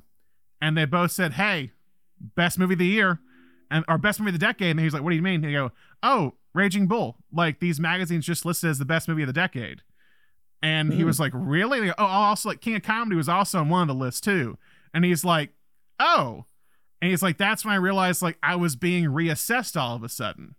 So you have, so you have to imagine Raging Bull is being considered now one of the best decades when it wasn't when it came out. King of Comedy is getting a reappraisal, and Goodfellas comes out all three of those things happen kind of all at once. Wow. And I think that's where you get the Martin Scorsese we know today. Mm-hmm. So that comes out. Goodfellas comes out on in September at Venice and, and does well. It ends up coming out in the US September 19, 1990. It makes around $50 million at the box office. Ebert calls it the best mob movie ever made. Gene Siskel praised it, saying all the performances are first way, first rate, with Pesci standing out. Uh, Vincent Canby says it's one of Scorsese's best. Can you guess who the most negative reviewer was this movie? Pauline Kael. She was the second. She gave a, a more mixed, a more mixed review. On, let me get the actual quote from the book. She was like, "Yeah, I like it. I kind of don't know why I like it." she's like, she's like, it's good, but it's not great. Um, let me see. But it's Andrew Sarris. Uh, okay, that checks out. And what he said was, um, let's see. Yeah, for the first time in his career, Martin Scorsese has fashioned a film utterly devoid of guilt, shame, redemption, and even low grade romance. Uh, after all, where does the plot of Goodfellas go after more than two hours? Nowhere except a hastily devised rat like escape into the Witness Protection Agency without the slightest trace of regeneration or dawning self knowledge. Then later he says, I must confess that I have missed the boat on some of Martin Scorsese's previous hits. Most notably, I most notably with my thoughtful pans of Mean Streets, Taxi Driver, and Raging Bull. And I was like, his three other best movies. uh, yeah, Pauline Kael goes, Is it a great movie? I don't think so, but it's a triumphant piece of film- filmmaking. So yeah, and some, some people say like what's great about it is that it takes a a, a usual plot we all know and adds something new to it.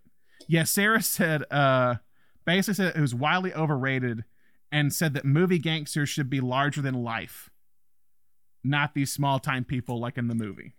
But that see that just like he he opens with being like, oh, there's not enough like morality in this. Like there's not much enough judgment on these guys at the end. Like but yeah. that that is that is the judgment at the end is that they're pitiful like that yeah. is what it comes away with is like these guys think they're larger than life but they're not they're they're two-bit criminals yep come on andrew yeah so the movie would be nominated for six oscars with joe pesci being the only one to win for best supporting actor he has one of the shortest speeches of anyone I think he says, "Thank you, it's been a privilege," and then walked off stage. the people who won that year, best pic. I'll give you the, I'll give you the people who were nominated for best picture and and the other awards.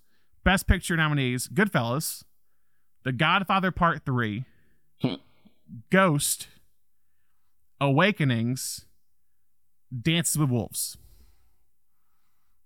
And Dances with Wolves would win. Yes and Costner would also win for Best Director, beating out Scorsese for the role. Uh, they said it's actually kind of weird or kind of mirror images of what happened in 1980 with Raging Bull, because Raging Bull was beat by uh, Ordinary People, directed by Robert mm. Redford. Mm. So in the both like directorial actor movies, Costner and Redford, Scorsese got beat. Um, Pesci would beat out, yeah, Al Pacino for Dick Tracy. Uh, uh, Graham Greene for Dance of the Wolves, Andy Garcia Godfather Part Three, and Bruce Davison from long for Longtime Companion. It would not win Best Editing either. What? That would go to Dance of the Wolves. Oh my god. Dance of the Wolves basically won everything. Won cinematography, editing, sound, original score. Yeah. Uh, big, I feel like kind of kind of like you know when you're when when the the first time you're like, oh, you know, like Shakespeare in Love, that's not that bad of a movie. Like it's it's okay, and then it's you're good. like, wait, it's it, be, it be what?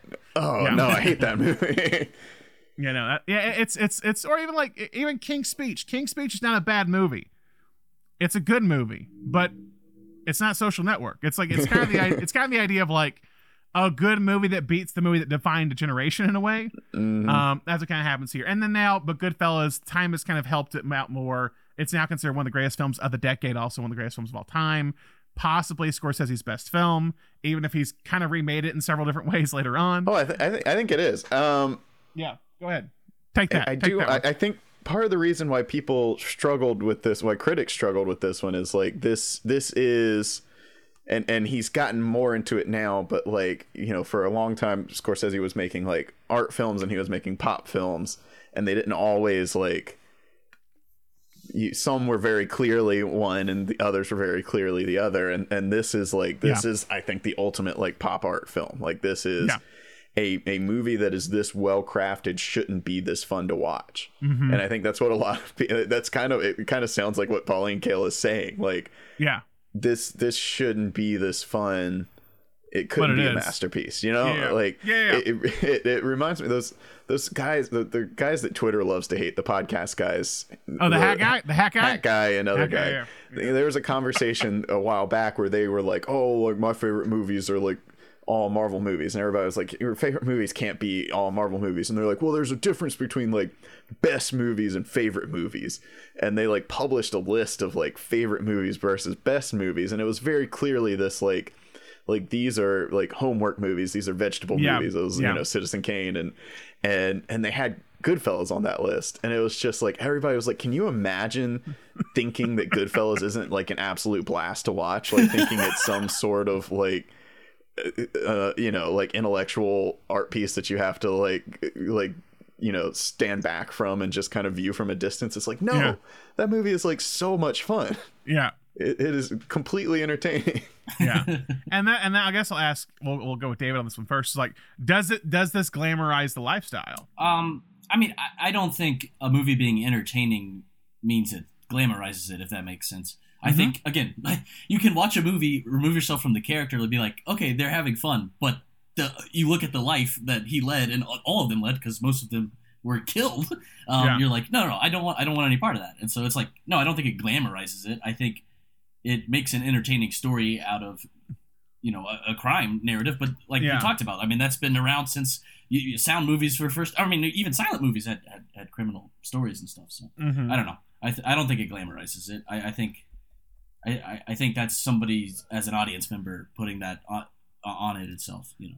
Well, I think it's that this is again this happened with Killers of the Flower Moon and Wolf of Wall Street, where it's like they watch people watch the movie and go, "Oh my god, it's glamorized it," but they kind of like just ignore the ending Yeah. of when they're like they all end like like spoiler a little bit on Killers Flower Moon. But it's like they talk about it's a it's kind of like the the ending title basically of just like oh DiCaprio's character like lives in a trailer park for the rest of his life like or in his old age and poor. And you're like yeah, he really glamorized that character. Like, no, it's just like take the ending. The ending of the movie is what makes that's the final statement on the character, Mm. not what's happening in the middle of the movie.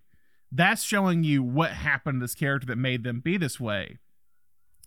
That's not saying it's praise. Like there's a and that everyone has like who if they lead that life, what he's kind of saying is that yeah, one day you're gonna have to pay the piper on it all. Right. One day one day you're gonna meet the end of all this. It's not gonna be this the highs are not gonna be this high for the entirety of your of your life.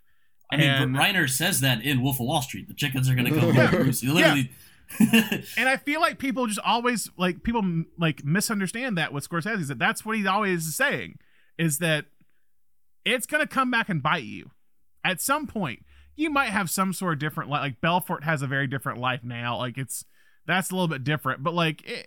It at the end of the day, like you're you're gonna have to deal with the con- your consequences. There are gonna be consequences to your actions.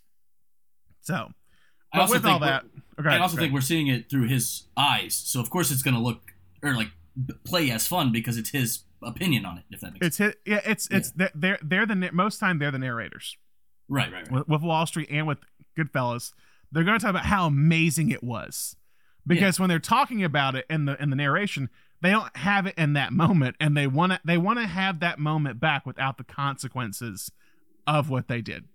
Oh, dude, I, I mean, I tried to read the Wolf of Wall Street book, and I just cou- I couldn't get through it. That guy's just so up his own ass. But Yeah. I think seeing DiCaprio play it, I mean, the, you're and, and Scorsese, you know, th- thematically dealing with things, it's like, Yeah, no, no, he's not presenting him as. Oh yeah, The guy I think I presents think Wolf of Wall yeah. Street even more so than Goodfellas is there's always this like these guys are losers. like, Right, right. like the whole time it's just like these guys are so lame. They just have a bunch of money and like yeah, that's cool to have a bunch of money, but like look how like gaudy and like terrible all these people are. Yeah, yeah. do you want that life really? Um, but yeah, I think I think you know having having watched all these in like a class and uh, with that specific mindset, I think Scorsese. I'm, I'm gonna make some people mad here. Um, I think Scorsese has a better grasp on like this should not be romanticized. Like yes, it looks fun, but like this is the real truth of it than Coppola does. I think there's still in in Godfather. I think there's still some like this is about family. This is about the old country. That like Scorsese comes in and is like, no, it's it's all bullshit. Like, uh, yeah, I'm not I'm not saying that Goodfellas is better than Godfather, but I think if you're talking about like who has a better kind of mindset of like especially when you compare it to the way they talk about the mafia in Italy, it was like th- these guys are just all street punks and like some of them might have gotten a little bit of money, but it, when it comes back to it, they're all street punks at the end. And, and there is like a little bit more of that romanticism to Coppola, I think, than there is uh, interesting. specifically Goodfellas. That's an interesting take. I mean, I know in the book, either either Glenn Kenny or Pileggi or, or Maine they talk about how like the mo- the rules, at least in the way Goodfellas shows, like the rules are kind of all bullshit. Where it's like, Mhm. oh, you have to be full blood Italian to be an actual made man. Like the the rules don't matter until you need to use them. Is kind of in, in like in the mafia's eyes, is what, or at least what he's trying to portray in these movies. Um, that's an interesting take. David, any thoughts on that take before we move on? I, I mean, I, yeah, no, I, I- I think it's interesting, and I think to kind of build off that point, uh, to me, this doesn't feel as like historical as The Godfather does, in the sense of of like values coming over from the you know the other country, because you know Vito was a a, a uh, you know he was a uh, uh, he, he came over uh, and uh, you know came into the country. So I, I don't know, I I uh, I think it's interesting. I think it's an interesting comparison, Yeah. and, and and something worth discussing. Yeah. But not in this episode because we're already too long. Um, so so well, that we, we can we can reach the Godfather Part Two length. yeah. Um, so what worked about Goodfellas, everyone? Um, the the edit, absolutely. Uh, Yeah. I mean, I, I I think you know when you're talking auteur theory, you're always talking people who you know directors who find collaborators that match their style or that that, that Yeah. push them in the right direction. And I think I think uh, there's there's so many great collaborations between Scorsese and, and Schoonmaker, but I think this is the absolute best between of of the two of them playing off of each other. This is the best. Like, and then in the last couple of years, I think she's let him go a little bit longer than uh, than maybe he he should. But um, this is just like a, a pitch perfect cut. Like everything, it everything is deliberate. Sometimes it's sometimes it's not noticeable. Sometimes it's flashy when it needs to be, but it keeps the pace. And um, yeah, like I said, it, it's it's it's a, a rare movie where you're like anytime you're like, all right, I could I could pause this and walk away. You just you can't. Like it's not the Yeah, next scene kicks in and you're like, oh, I, I gotta watch this scene. Oh, I gotta watch this scene. And then you get to the third act and the ball's rolling and you just can't look away. Yeah. David. I'm, I, I mean, what, what, what can we say that we haven't already said? Yeah, it's just uh, like on a craft level, it's, it's uh, amazing. It's an entertaining story, and I think there is a larger point about, you know, uh, trying to trying to get riches this way is going to lead you astray, or, or, or like like you said before, like it's going to come crumbling down. Like there's no way you stay at the top in this kind of world. No. So, uh, yeah, I think I think it's a There's always- fascinating movie. Yeah. There's always gonna be a low point. Right, there's right. there's there's a you know it's it's so funny we've talked about this before with with Spielberg and and you know you, when you start to realize these guys life stories you see how personal even even a movie that is not about them in any way can become kind of personal and there Yeah. there's definitely a, a cocaine ruins everything through line in here that you you know is very personal to to Scorsese Yeah. Yeah.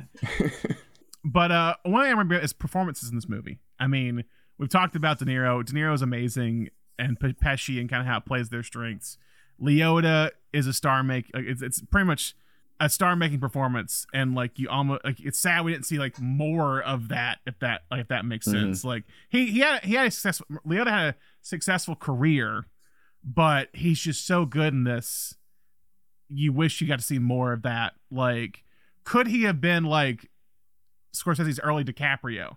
Like you Mhm. have De Niro, and then you have DiCaprio. Like, is Kid Liotta been like one, right in the middle there in something? I don't know. Um, and Paul, Paul Sorvino, of course, but when we didn't we, we didn't talk that much about was Lorraine Bracco as Karen. I think Mhm. she's fantastic. We talked about the scene when they first meet and everything, but she's fantastic throughout the entire movie. And I know Oh, yeah. a lot, a lot of people talk about how like the treatment of women in Scorsese movies, and I think it's all fair points. I think Bracco's performance, she talks about how like she always viewed her character as like an abused wife, wife, Mhm. and that's how she wanted to play it. Was that it's the idea of like, oh, but I, I love him no matter what he does, type thing. Is that she keeps coming back to him, and she's trying to kind of make sense of all that. Is that it's like you're going back to that original moment when they first meet and how that electricity they have she's always going back to that moment even when he's not and that's why she keeps kind of staying there but yeah the scene when she comes to the the, the jail with the food she smuggles in Mhm. and like is like have her bring all your stuff if you're gonna have, keep seeing her he's like i can't stop her from seeing me she wants to see me but yeah i think she's great all overall the the smaller roles the big roles it's all it's a fantastic cast overall um does anything not work about Goodfellas? Who wants to go? Oh man. I don't have. I, I think this is a movie that's this this one is going to be a big like up for interpretation with people. Is that do you think it glorifies the lifestyle and that's what you don't like about it? Do you don't you don't like how Karen's portrayed in terms of women in Scorsese films? There's that because I've heard people talk about that. I think it's going to be kind of up to you, the listener, of what you think doesn't work here. I don't. Yeah. Nothing pops out to me in terms of structure, in, ter- in terms of writing. I think I think it's clear what he's trying to say, uh, Mhm. and the performances are clear. So that's my my view of it. Yeah. David, anything on? Uh, agree. Okay, all right. Film facts. The opening titles for the movie were done by Saul and Elaine Bass. At the time, Saul Bass had done Psycho and North by Northwest, a lot of Hitchcock movies. Um, Scorsese thought Saul Bass had either retired or died at this point in time, and he found out th- that Saul and Elaine were still alive after he watched Penny Marshall's Big, and he saw their names in the credits, and he goes, "Oh my God, they're alive!" um, and he he, con- he contacted them. Uh, Pileggi said, "You write a book that is 400 pages, then you boil it down into 100 to 150 pages for a script, and then Saul Bass boils it down the meaning or boils down the meaning of the story to four minutes. So he basically captures everything you wrote for 400 pages into just four minutes of the opening credits. um, I'm gonna get this name wrong probably, but Tony. Uh, so don't come at me in the reviews. Tony uh, Valonga played Frankie in the bamboo uh, uh, the, the the bamboo lounge scene. Uh, he's one of the guys at the bar, I think. Tony, also named Tony the Lip, was actually the real guy that Viggo Mortensen plays in Green Book. Hmm. Oh, Former uh, prose- uh, New York prosecutor Edward A. McDonald appeared in the film as himself, recreating the conversation he had with Henry Hill and Karen Hill about joining the witness protection program. Oh, that guy's not an actor. He's not an actor. That's He's the great. real. Du- I that's the real that dude. scene. Yeah. I love him in that scene. I love him. He's like, frankly, I don't care if you come. So apparently they they, they I don't want to go anywhere cold. Now that scene, I think I think that scene was like an ad lib scene that they just had like a few things written on the page, and then he just like ad libbed everything. um, basically, McDonald was like on set when they were like doing location scouting. Of, they're taking pictures of his office. He goes, "Hey, if you need someone to play play my character, I'll do it." and then an hour later, they call me, "Hey, are you serious? Would you do that?" And so, yeah, he improvised the line that Karen wasn't. He, You're not a babe in the woods here, Karen Hmm. like you can't tell me you didn't know this. Oh yeah, the ending, one of the last shots of Joe Pesci, the great train robbery scene. He recreates the great great train robbery shot, basically saying that no matter where Henry goes, someone's always trying to kill him. No matter where he looks, someone's always trying to kill him. That's kind of what that shot means. Uh, the last thing I'll say, uh, right before Goodfellas was released, another mob movie was released, and that was My Blue Heaven. Mm-hmm. Thomas, what is My Blue Heaven about? My Blue Heaven is a comedic adaptation of the second half of Henry Hill's life when he is in uh, witness protection. and it's played by Steve Martin as as the the as basically the Henry Hill surrogate, and Rick Moranis is a neighbor that meets him, and it becomes this kind of just comedy, mob comedy.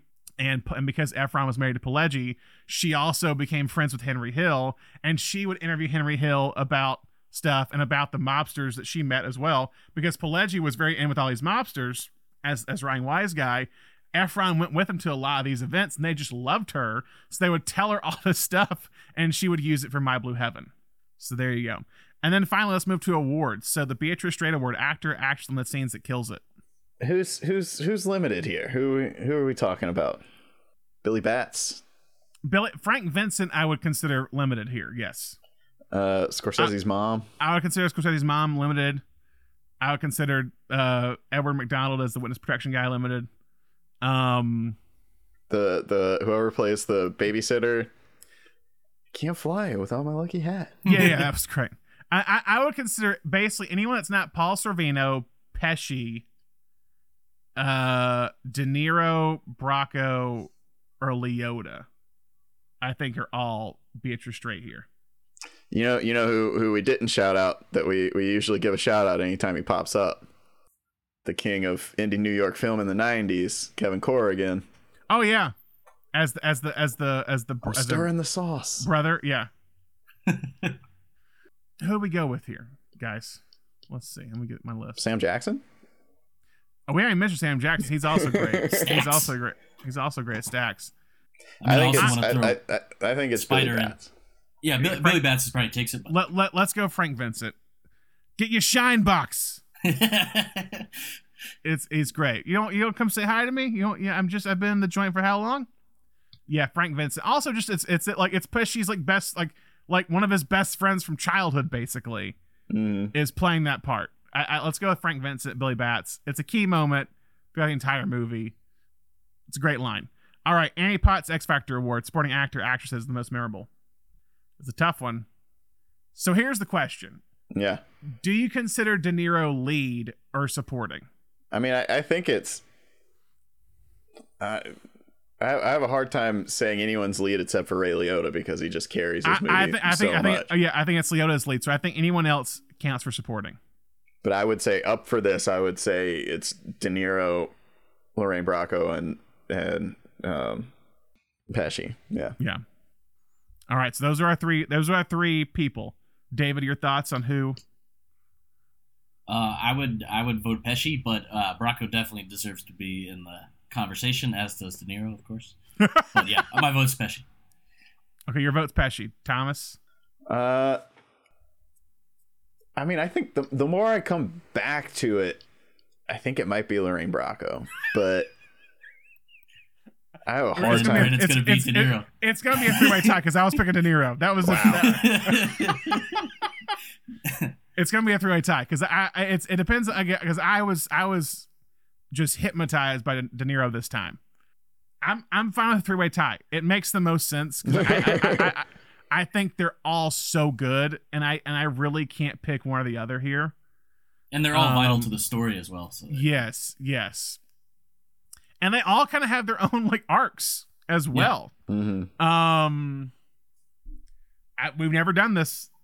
We've done we've done a tie. We've never done a three way tie. So a three way tie of Pesci, Bracco, and Leo. You're probably like, well, well, Brandon, why do you guys even have a show then? If you guys can't make a decision, I don't know. but that you make a decision on this Goodfellas cast, okay? And the big one, uh, the Gene Hackman MVP award, actor, director, editor, writer, whoever who carries the movie. It's it's it for me. It's Scorsese. I Yeah, Yeah. yeah, I don't like to I don't like to engage going back to those podcast guys. I don't like to engage in like the like best versus favorite uh Yeah. like argument because I think that you sh- like if something if you think something is best it should be your favorite. But I do think there's like there's like per there's so many like your your personal favorite Scorsese movie can be like he you know he's such a varied filmmaker and like you your Yeah. personal favorite Scorsese movie can be so wildly different from person to person but I think I think this is his best movie hands down. Like mm-hmm. I it, it is just for him like I said he he was experimenting with all these different styles and I think this is just like the ultimate combination of like pulp and trash and art and like everything that he had explored up to that point all kind of came together in this movie and and I mean I think he's made some incredible stuff since then but but I uh, it, this I think this was the the culmination of, of everything he had made up until that point and all of his art up to Yeah. that point and I think everything I think a lot of what he's made afterwards like I, I, I, you can't argue that that like I said Wolf of Wall Street and Irishman and and and Killers of the Flower Moon are all in conversation with this movie um and so I think it has become something that has informed the rest of his career as well. So yeah, I think this is like this is the pinnacle for him. Not to say that he's been in like a down, like you know, I'm I'm not saying he he's come down at all since then, but I think every everything in his career has, was either before this was like pointing towards this movie, or after this has been kind of looking back on this movie. I agree. I agree with that. David, any thoughts on that? no, it's a, yeah, w- well said. Deserves it.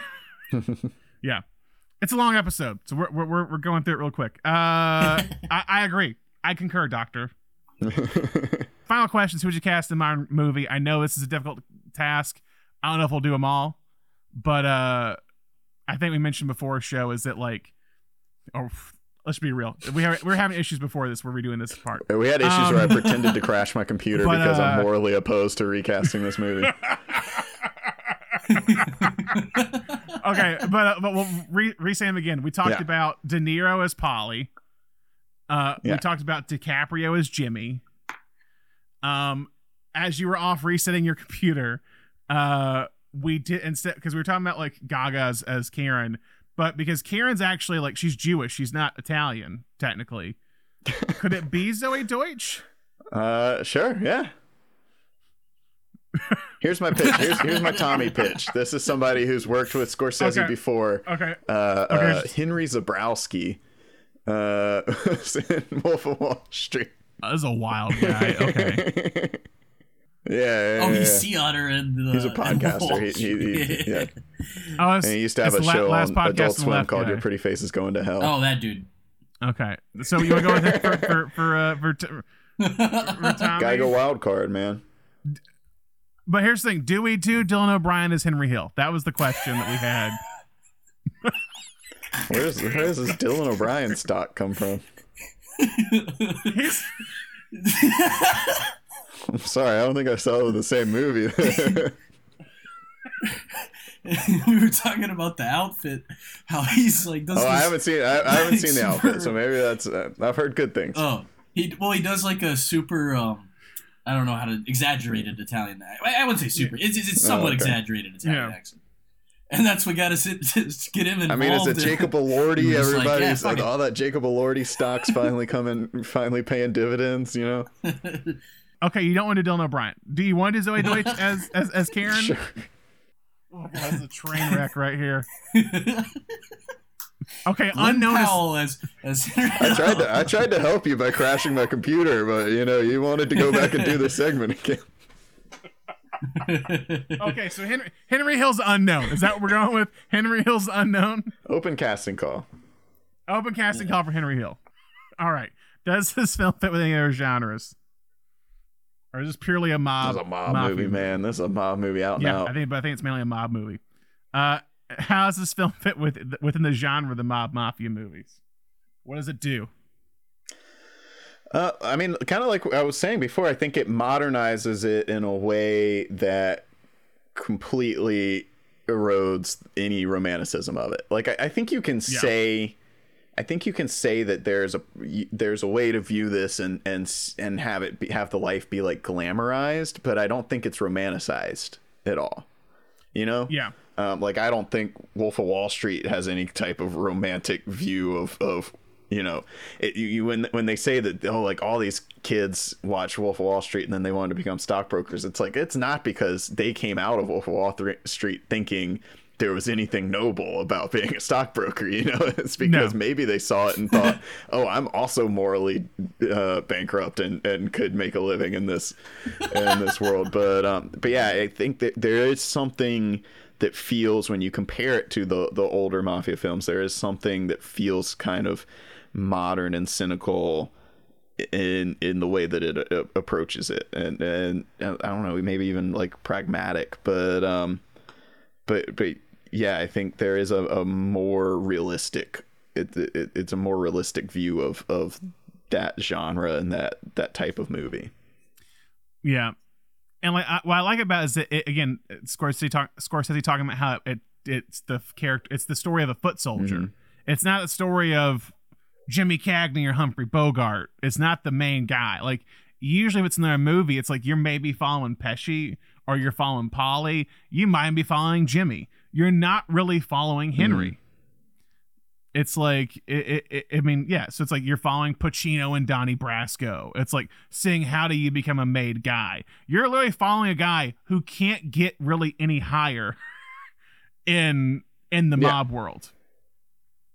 That's an interesting idea. But so it plays with character archetypes and character tropes.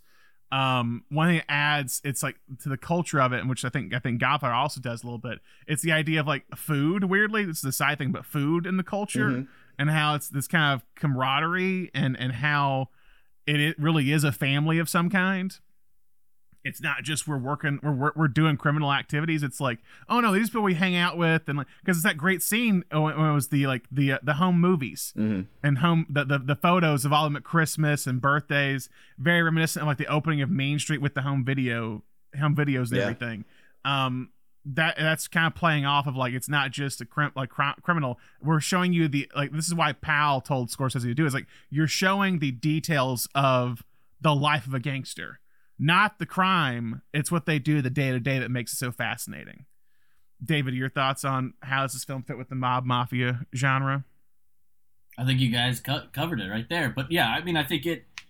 Yeah, obviously there were mob movies before this, but I think it definitely re not reinvented the genre, maybe reinvigorated the genre in the '90s. Yeah. And so Yeah, for that alone, uh, you know, there were so many movies that swam in its wake or tried to copy it. I mean, there's scenes in this where you go, "Oh, Tarantino loves this movie," because like there's scenes of like like the conversation in the car with Pesci and Liotta when they're outside Bamboo Lounge waiting for the catch fire. I was like, this feels like Travolta and Jackson in Pulp Fiction just talking Mhm. about whatever, or when they're talking about like the Sammy Davis Jr. stuff or whatever at one point when they're like, oh, when yeah, yeah. when Pesci's upset about that's the one thing you could argue about what didn't work. It's, it's kind of the the racial uh, aspects of this movie. Where they're kind of commenting on other people. They talk about this in Made Men, how like Scorsese has gotten better at like aging with the time of like just because they said it doesn't mean you have to say it in Mm, movies now.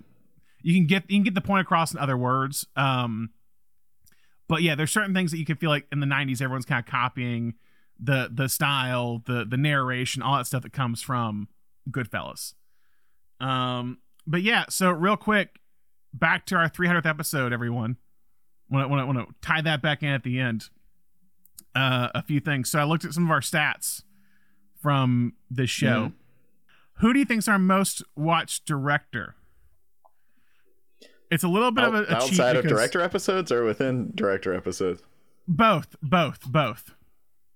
There's kind of a couple answers here, and I'll, and I'll one one one took the lead on most solo episodes this month with four. De Palma. De Palma. De Palma has four movies with Body Double, of Paradise, Blowout, and Scarface. Before that, it was a it was a tie for first with three. Scorsese had three now with Goodfellas, uh, with uh, Last Waltz After Hours, Hitchcock with Vertigo, Psycho, Rear Window, Bogdanovich with Paper Moon, What's Up Doc, and Last Picture Show, and then Billy Wilder with Sunset Boulevard was the prosecution in the apartment. Um, overall, in one episode that we did, Linklater had 19, I believe, when we when we did that episode. He has more now. Uh, for a female filmmaker, uh, Bigelow, Kathryn Bigelow, we did 10 for hers for a month. Um, most watched actor. Hmm. I can tell you. I can tell you. My most watched actor of all time on Letterboxd is in this movie. Uh, De Niro, Oregon.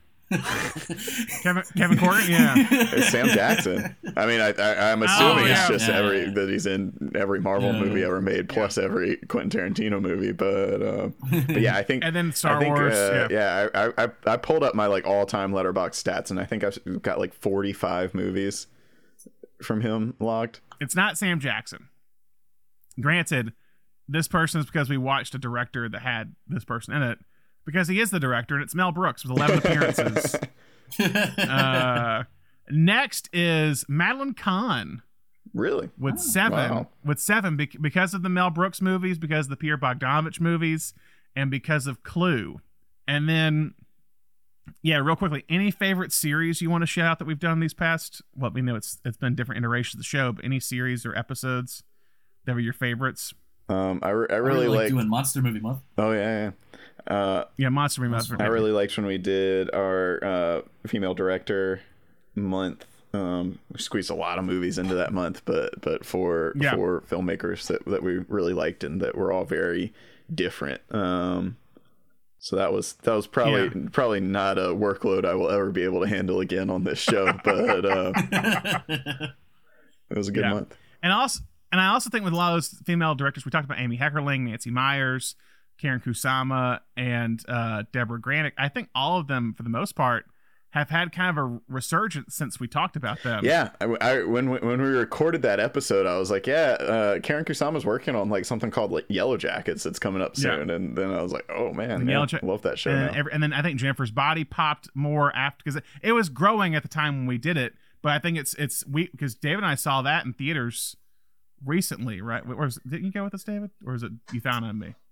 I, I didn't go, but it Well, was the- playing at the newer. Okay, you found it. You thought you The- found it. and I went to it together. Jennifer's body. The trailer for the new Diablo Cody movie Yeah. literally just says from the writer of Jennifer's Body. Like doesn't even, mentioned doesn't Juno? even bring up like Juno or anything. Oh, wow. Yeah.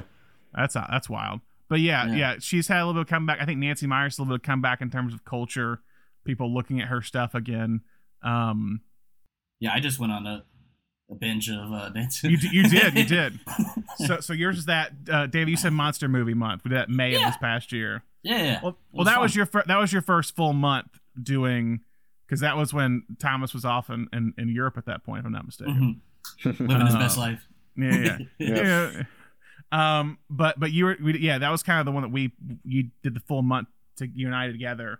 Um, and that was a fun one. We did that was a we, we did a, a wide variety. Predator was the big one for us. I know. and deservedly so. I mean, I really loved when we did our Southern movie month. I know we just we we just re-released To Kill a Mockingbird, but that was one that I had been like toying with for a while that I wanted us to do. Um, and it was one that felt like it wasn't like an exact genre that people would usually do, and that's why I felt it was kind of an important one for us as a show that I really loved kind of tackling. Um, are there any things that you want to say that you've learned over this time with this show? That's a big question, I know.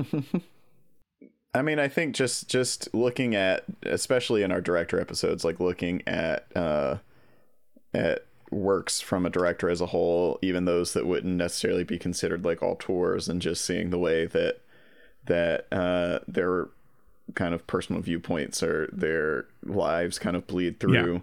And then I think uh, another thing I've really taken away from this show in particular, uh, you know, even talking about like Michael Ballhaus today, is is starting to recognize and and it, uh, it's also something I really like about like Letterboxd Year in Review is is starting to recognize the uh, people outside of you know director you know, these these other people working on these films that you, and recognizing uh, people whose style you really like and starting to explore like I don't know if we hadn't have done this show um, I don't know that I would have realized you know that a Star is Born and uh, Josie and the Pussycats were shot by the same person. you know?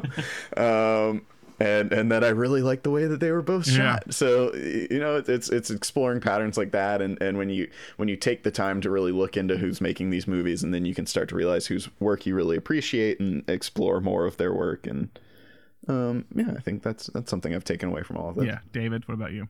Yeah, I think uh, building off what Thomas was talking about, it's interesting how many of like my because I I tend to obviously gravitate towards some of my favorite movies if I'm doing writing the episode, uh, but how many of them are personal tales, even if they don't necessarily seem that way from the outset. You know, uh, I think you know a lot of the great movies, most of the great movies are personal stories to the director. Otherwise, it, you you know you would it would feel somewhat hollow. You know, you wouldn't feel that emotions.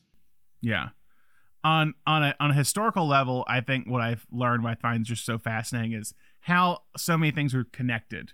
Like there's so many times where we'll like have a movie that like somehow intersects with another movie we talked about. I think one we talked about at one point was like how Gremlins connected with Streets of Fire, if I'm not mistaken. David, Yeah. it was like Yeah, yeah, Gremlins yeah. was shooting at the same time as Streets of Fire, and and and then the, or that Streets of Fire somehow kind of connects like Back to the Future or whatever, um, or how somehow um, one of Thomas's big movies, uh, Thank God It's Friday, has popped up on the show how many times, um, and just or like the person who does Blade Runner is connected to this movie or that movie, ha- the different kind of connections that happen over time, just how small uh, the community actually is. I mean, on a personal level, I, it's like I look at it's helped me more just an analytical way of how to examine, how to break down movies better, um, how to also how it helps with my writing as well, and kind of how when I discuss people discuss it, like talk about writing with people and like and help with their stories or whatever.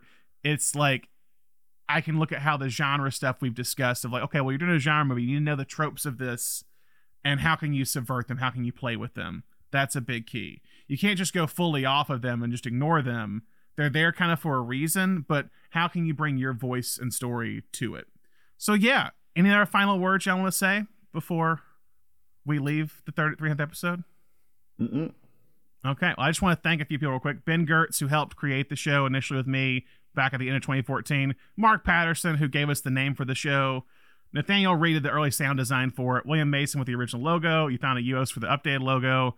Dusty Fields the music. Mark Vallon the New Art Theater, along with the Landmark Theaters for the, the late nights we've done. Sideshow books for the for the kind of screenings we did before COVID. Cinephile Video, all of our past podcasters, Ben, Hunter Barcroft, Will Clayton, Anna Catley, Amy Tippett Madrid, Jonathan Norris, Sean Randall, and all of our former writers on the original Medium page that we did, Thomas. Those people, some of them are like actually like big writers now. They're actually doing assignments for big companies. So that was kind of a fun time during this process, this journey of this of the CineNation podcast. Also, our patrons on our Patreon. Thank you so much. Be sure to join that if you if you hadn't done already. We have stuff coming out. We had two things for January of the Day Trippers and Barfly, um, and we'll have more stuff coming out this month. Um, and if you're a new listener of old listener, if you listen to one episode or 300 episodes, thank you so much for being a part of this journey. It's been a fun time for these first 300 episodes. For next week, we're talking about a history of violence, which Thomas picked. Very different pick for mob movies, but should be a fun discussion. So yeah, stay tuned for that. We've done David Cronenberg. We didn't really talk about history of violence for that much on that episode, so we're going to talk about it now for this month. So it's going to be fun. But yeah, and that's all we have for you in this episode. If you have any questions for us, feel free to contact the CineNation Podcast at gmail.com. Send us your questions, comments, and if you're a new listener to the show or a fan of the show and for some reason you haven't subscribed to us, be sure to do so so you can stay up to date on all of our new episodes. You can subscribe to our show on Apple Podcast, Spotify, Google Podcast, or wherever your podcast. And if you haven't already, be sure to write us review your preferred podcast platform. Can I just say? Can I say, uh, hey, you listen to the podcast? Fuck you, review me. Yeah, you, you like it? Fuck you, review me. You don't like it? Fuck you, review me. There we go. David, any, You can put bleeps in there it. if you need to. David, to. any addition to that? Any addition to that? Yeah, I mean, I think that sums it up. um, but yeah, and finally, don't forget to like and follow us on Facebook, Twitter, Instagram, Letterboxd, TikTok, all those places. David and Thomas, thank you for joining me and join doing this 300th episode and being along for the ride during these past few years. It's been great. Thanks for having me, man. Thanks for having me, man. And thank you all for listening. We hope you listen to more episodes soon. Bye.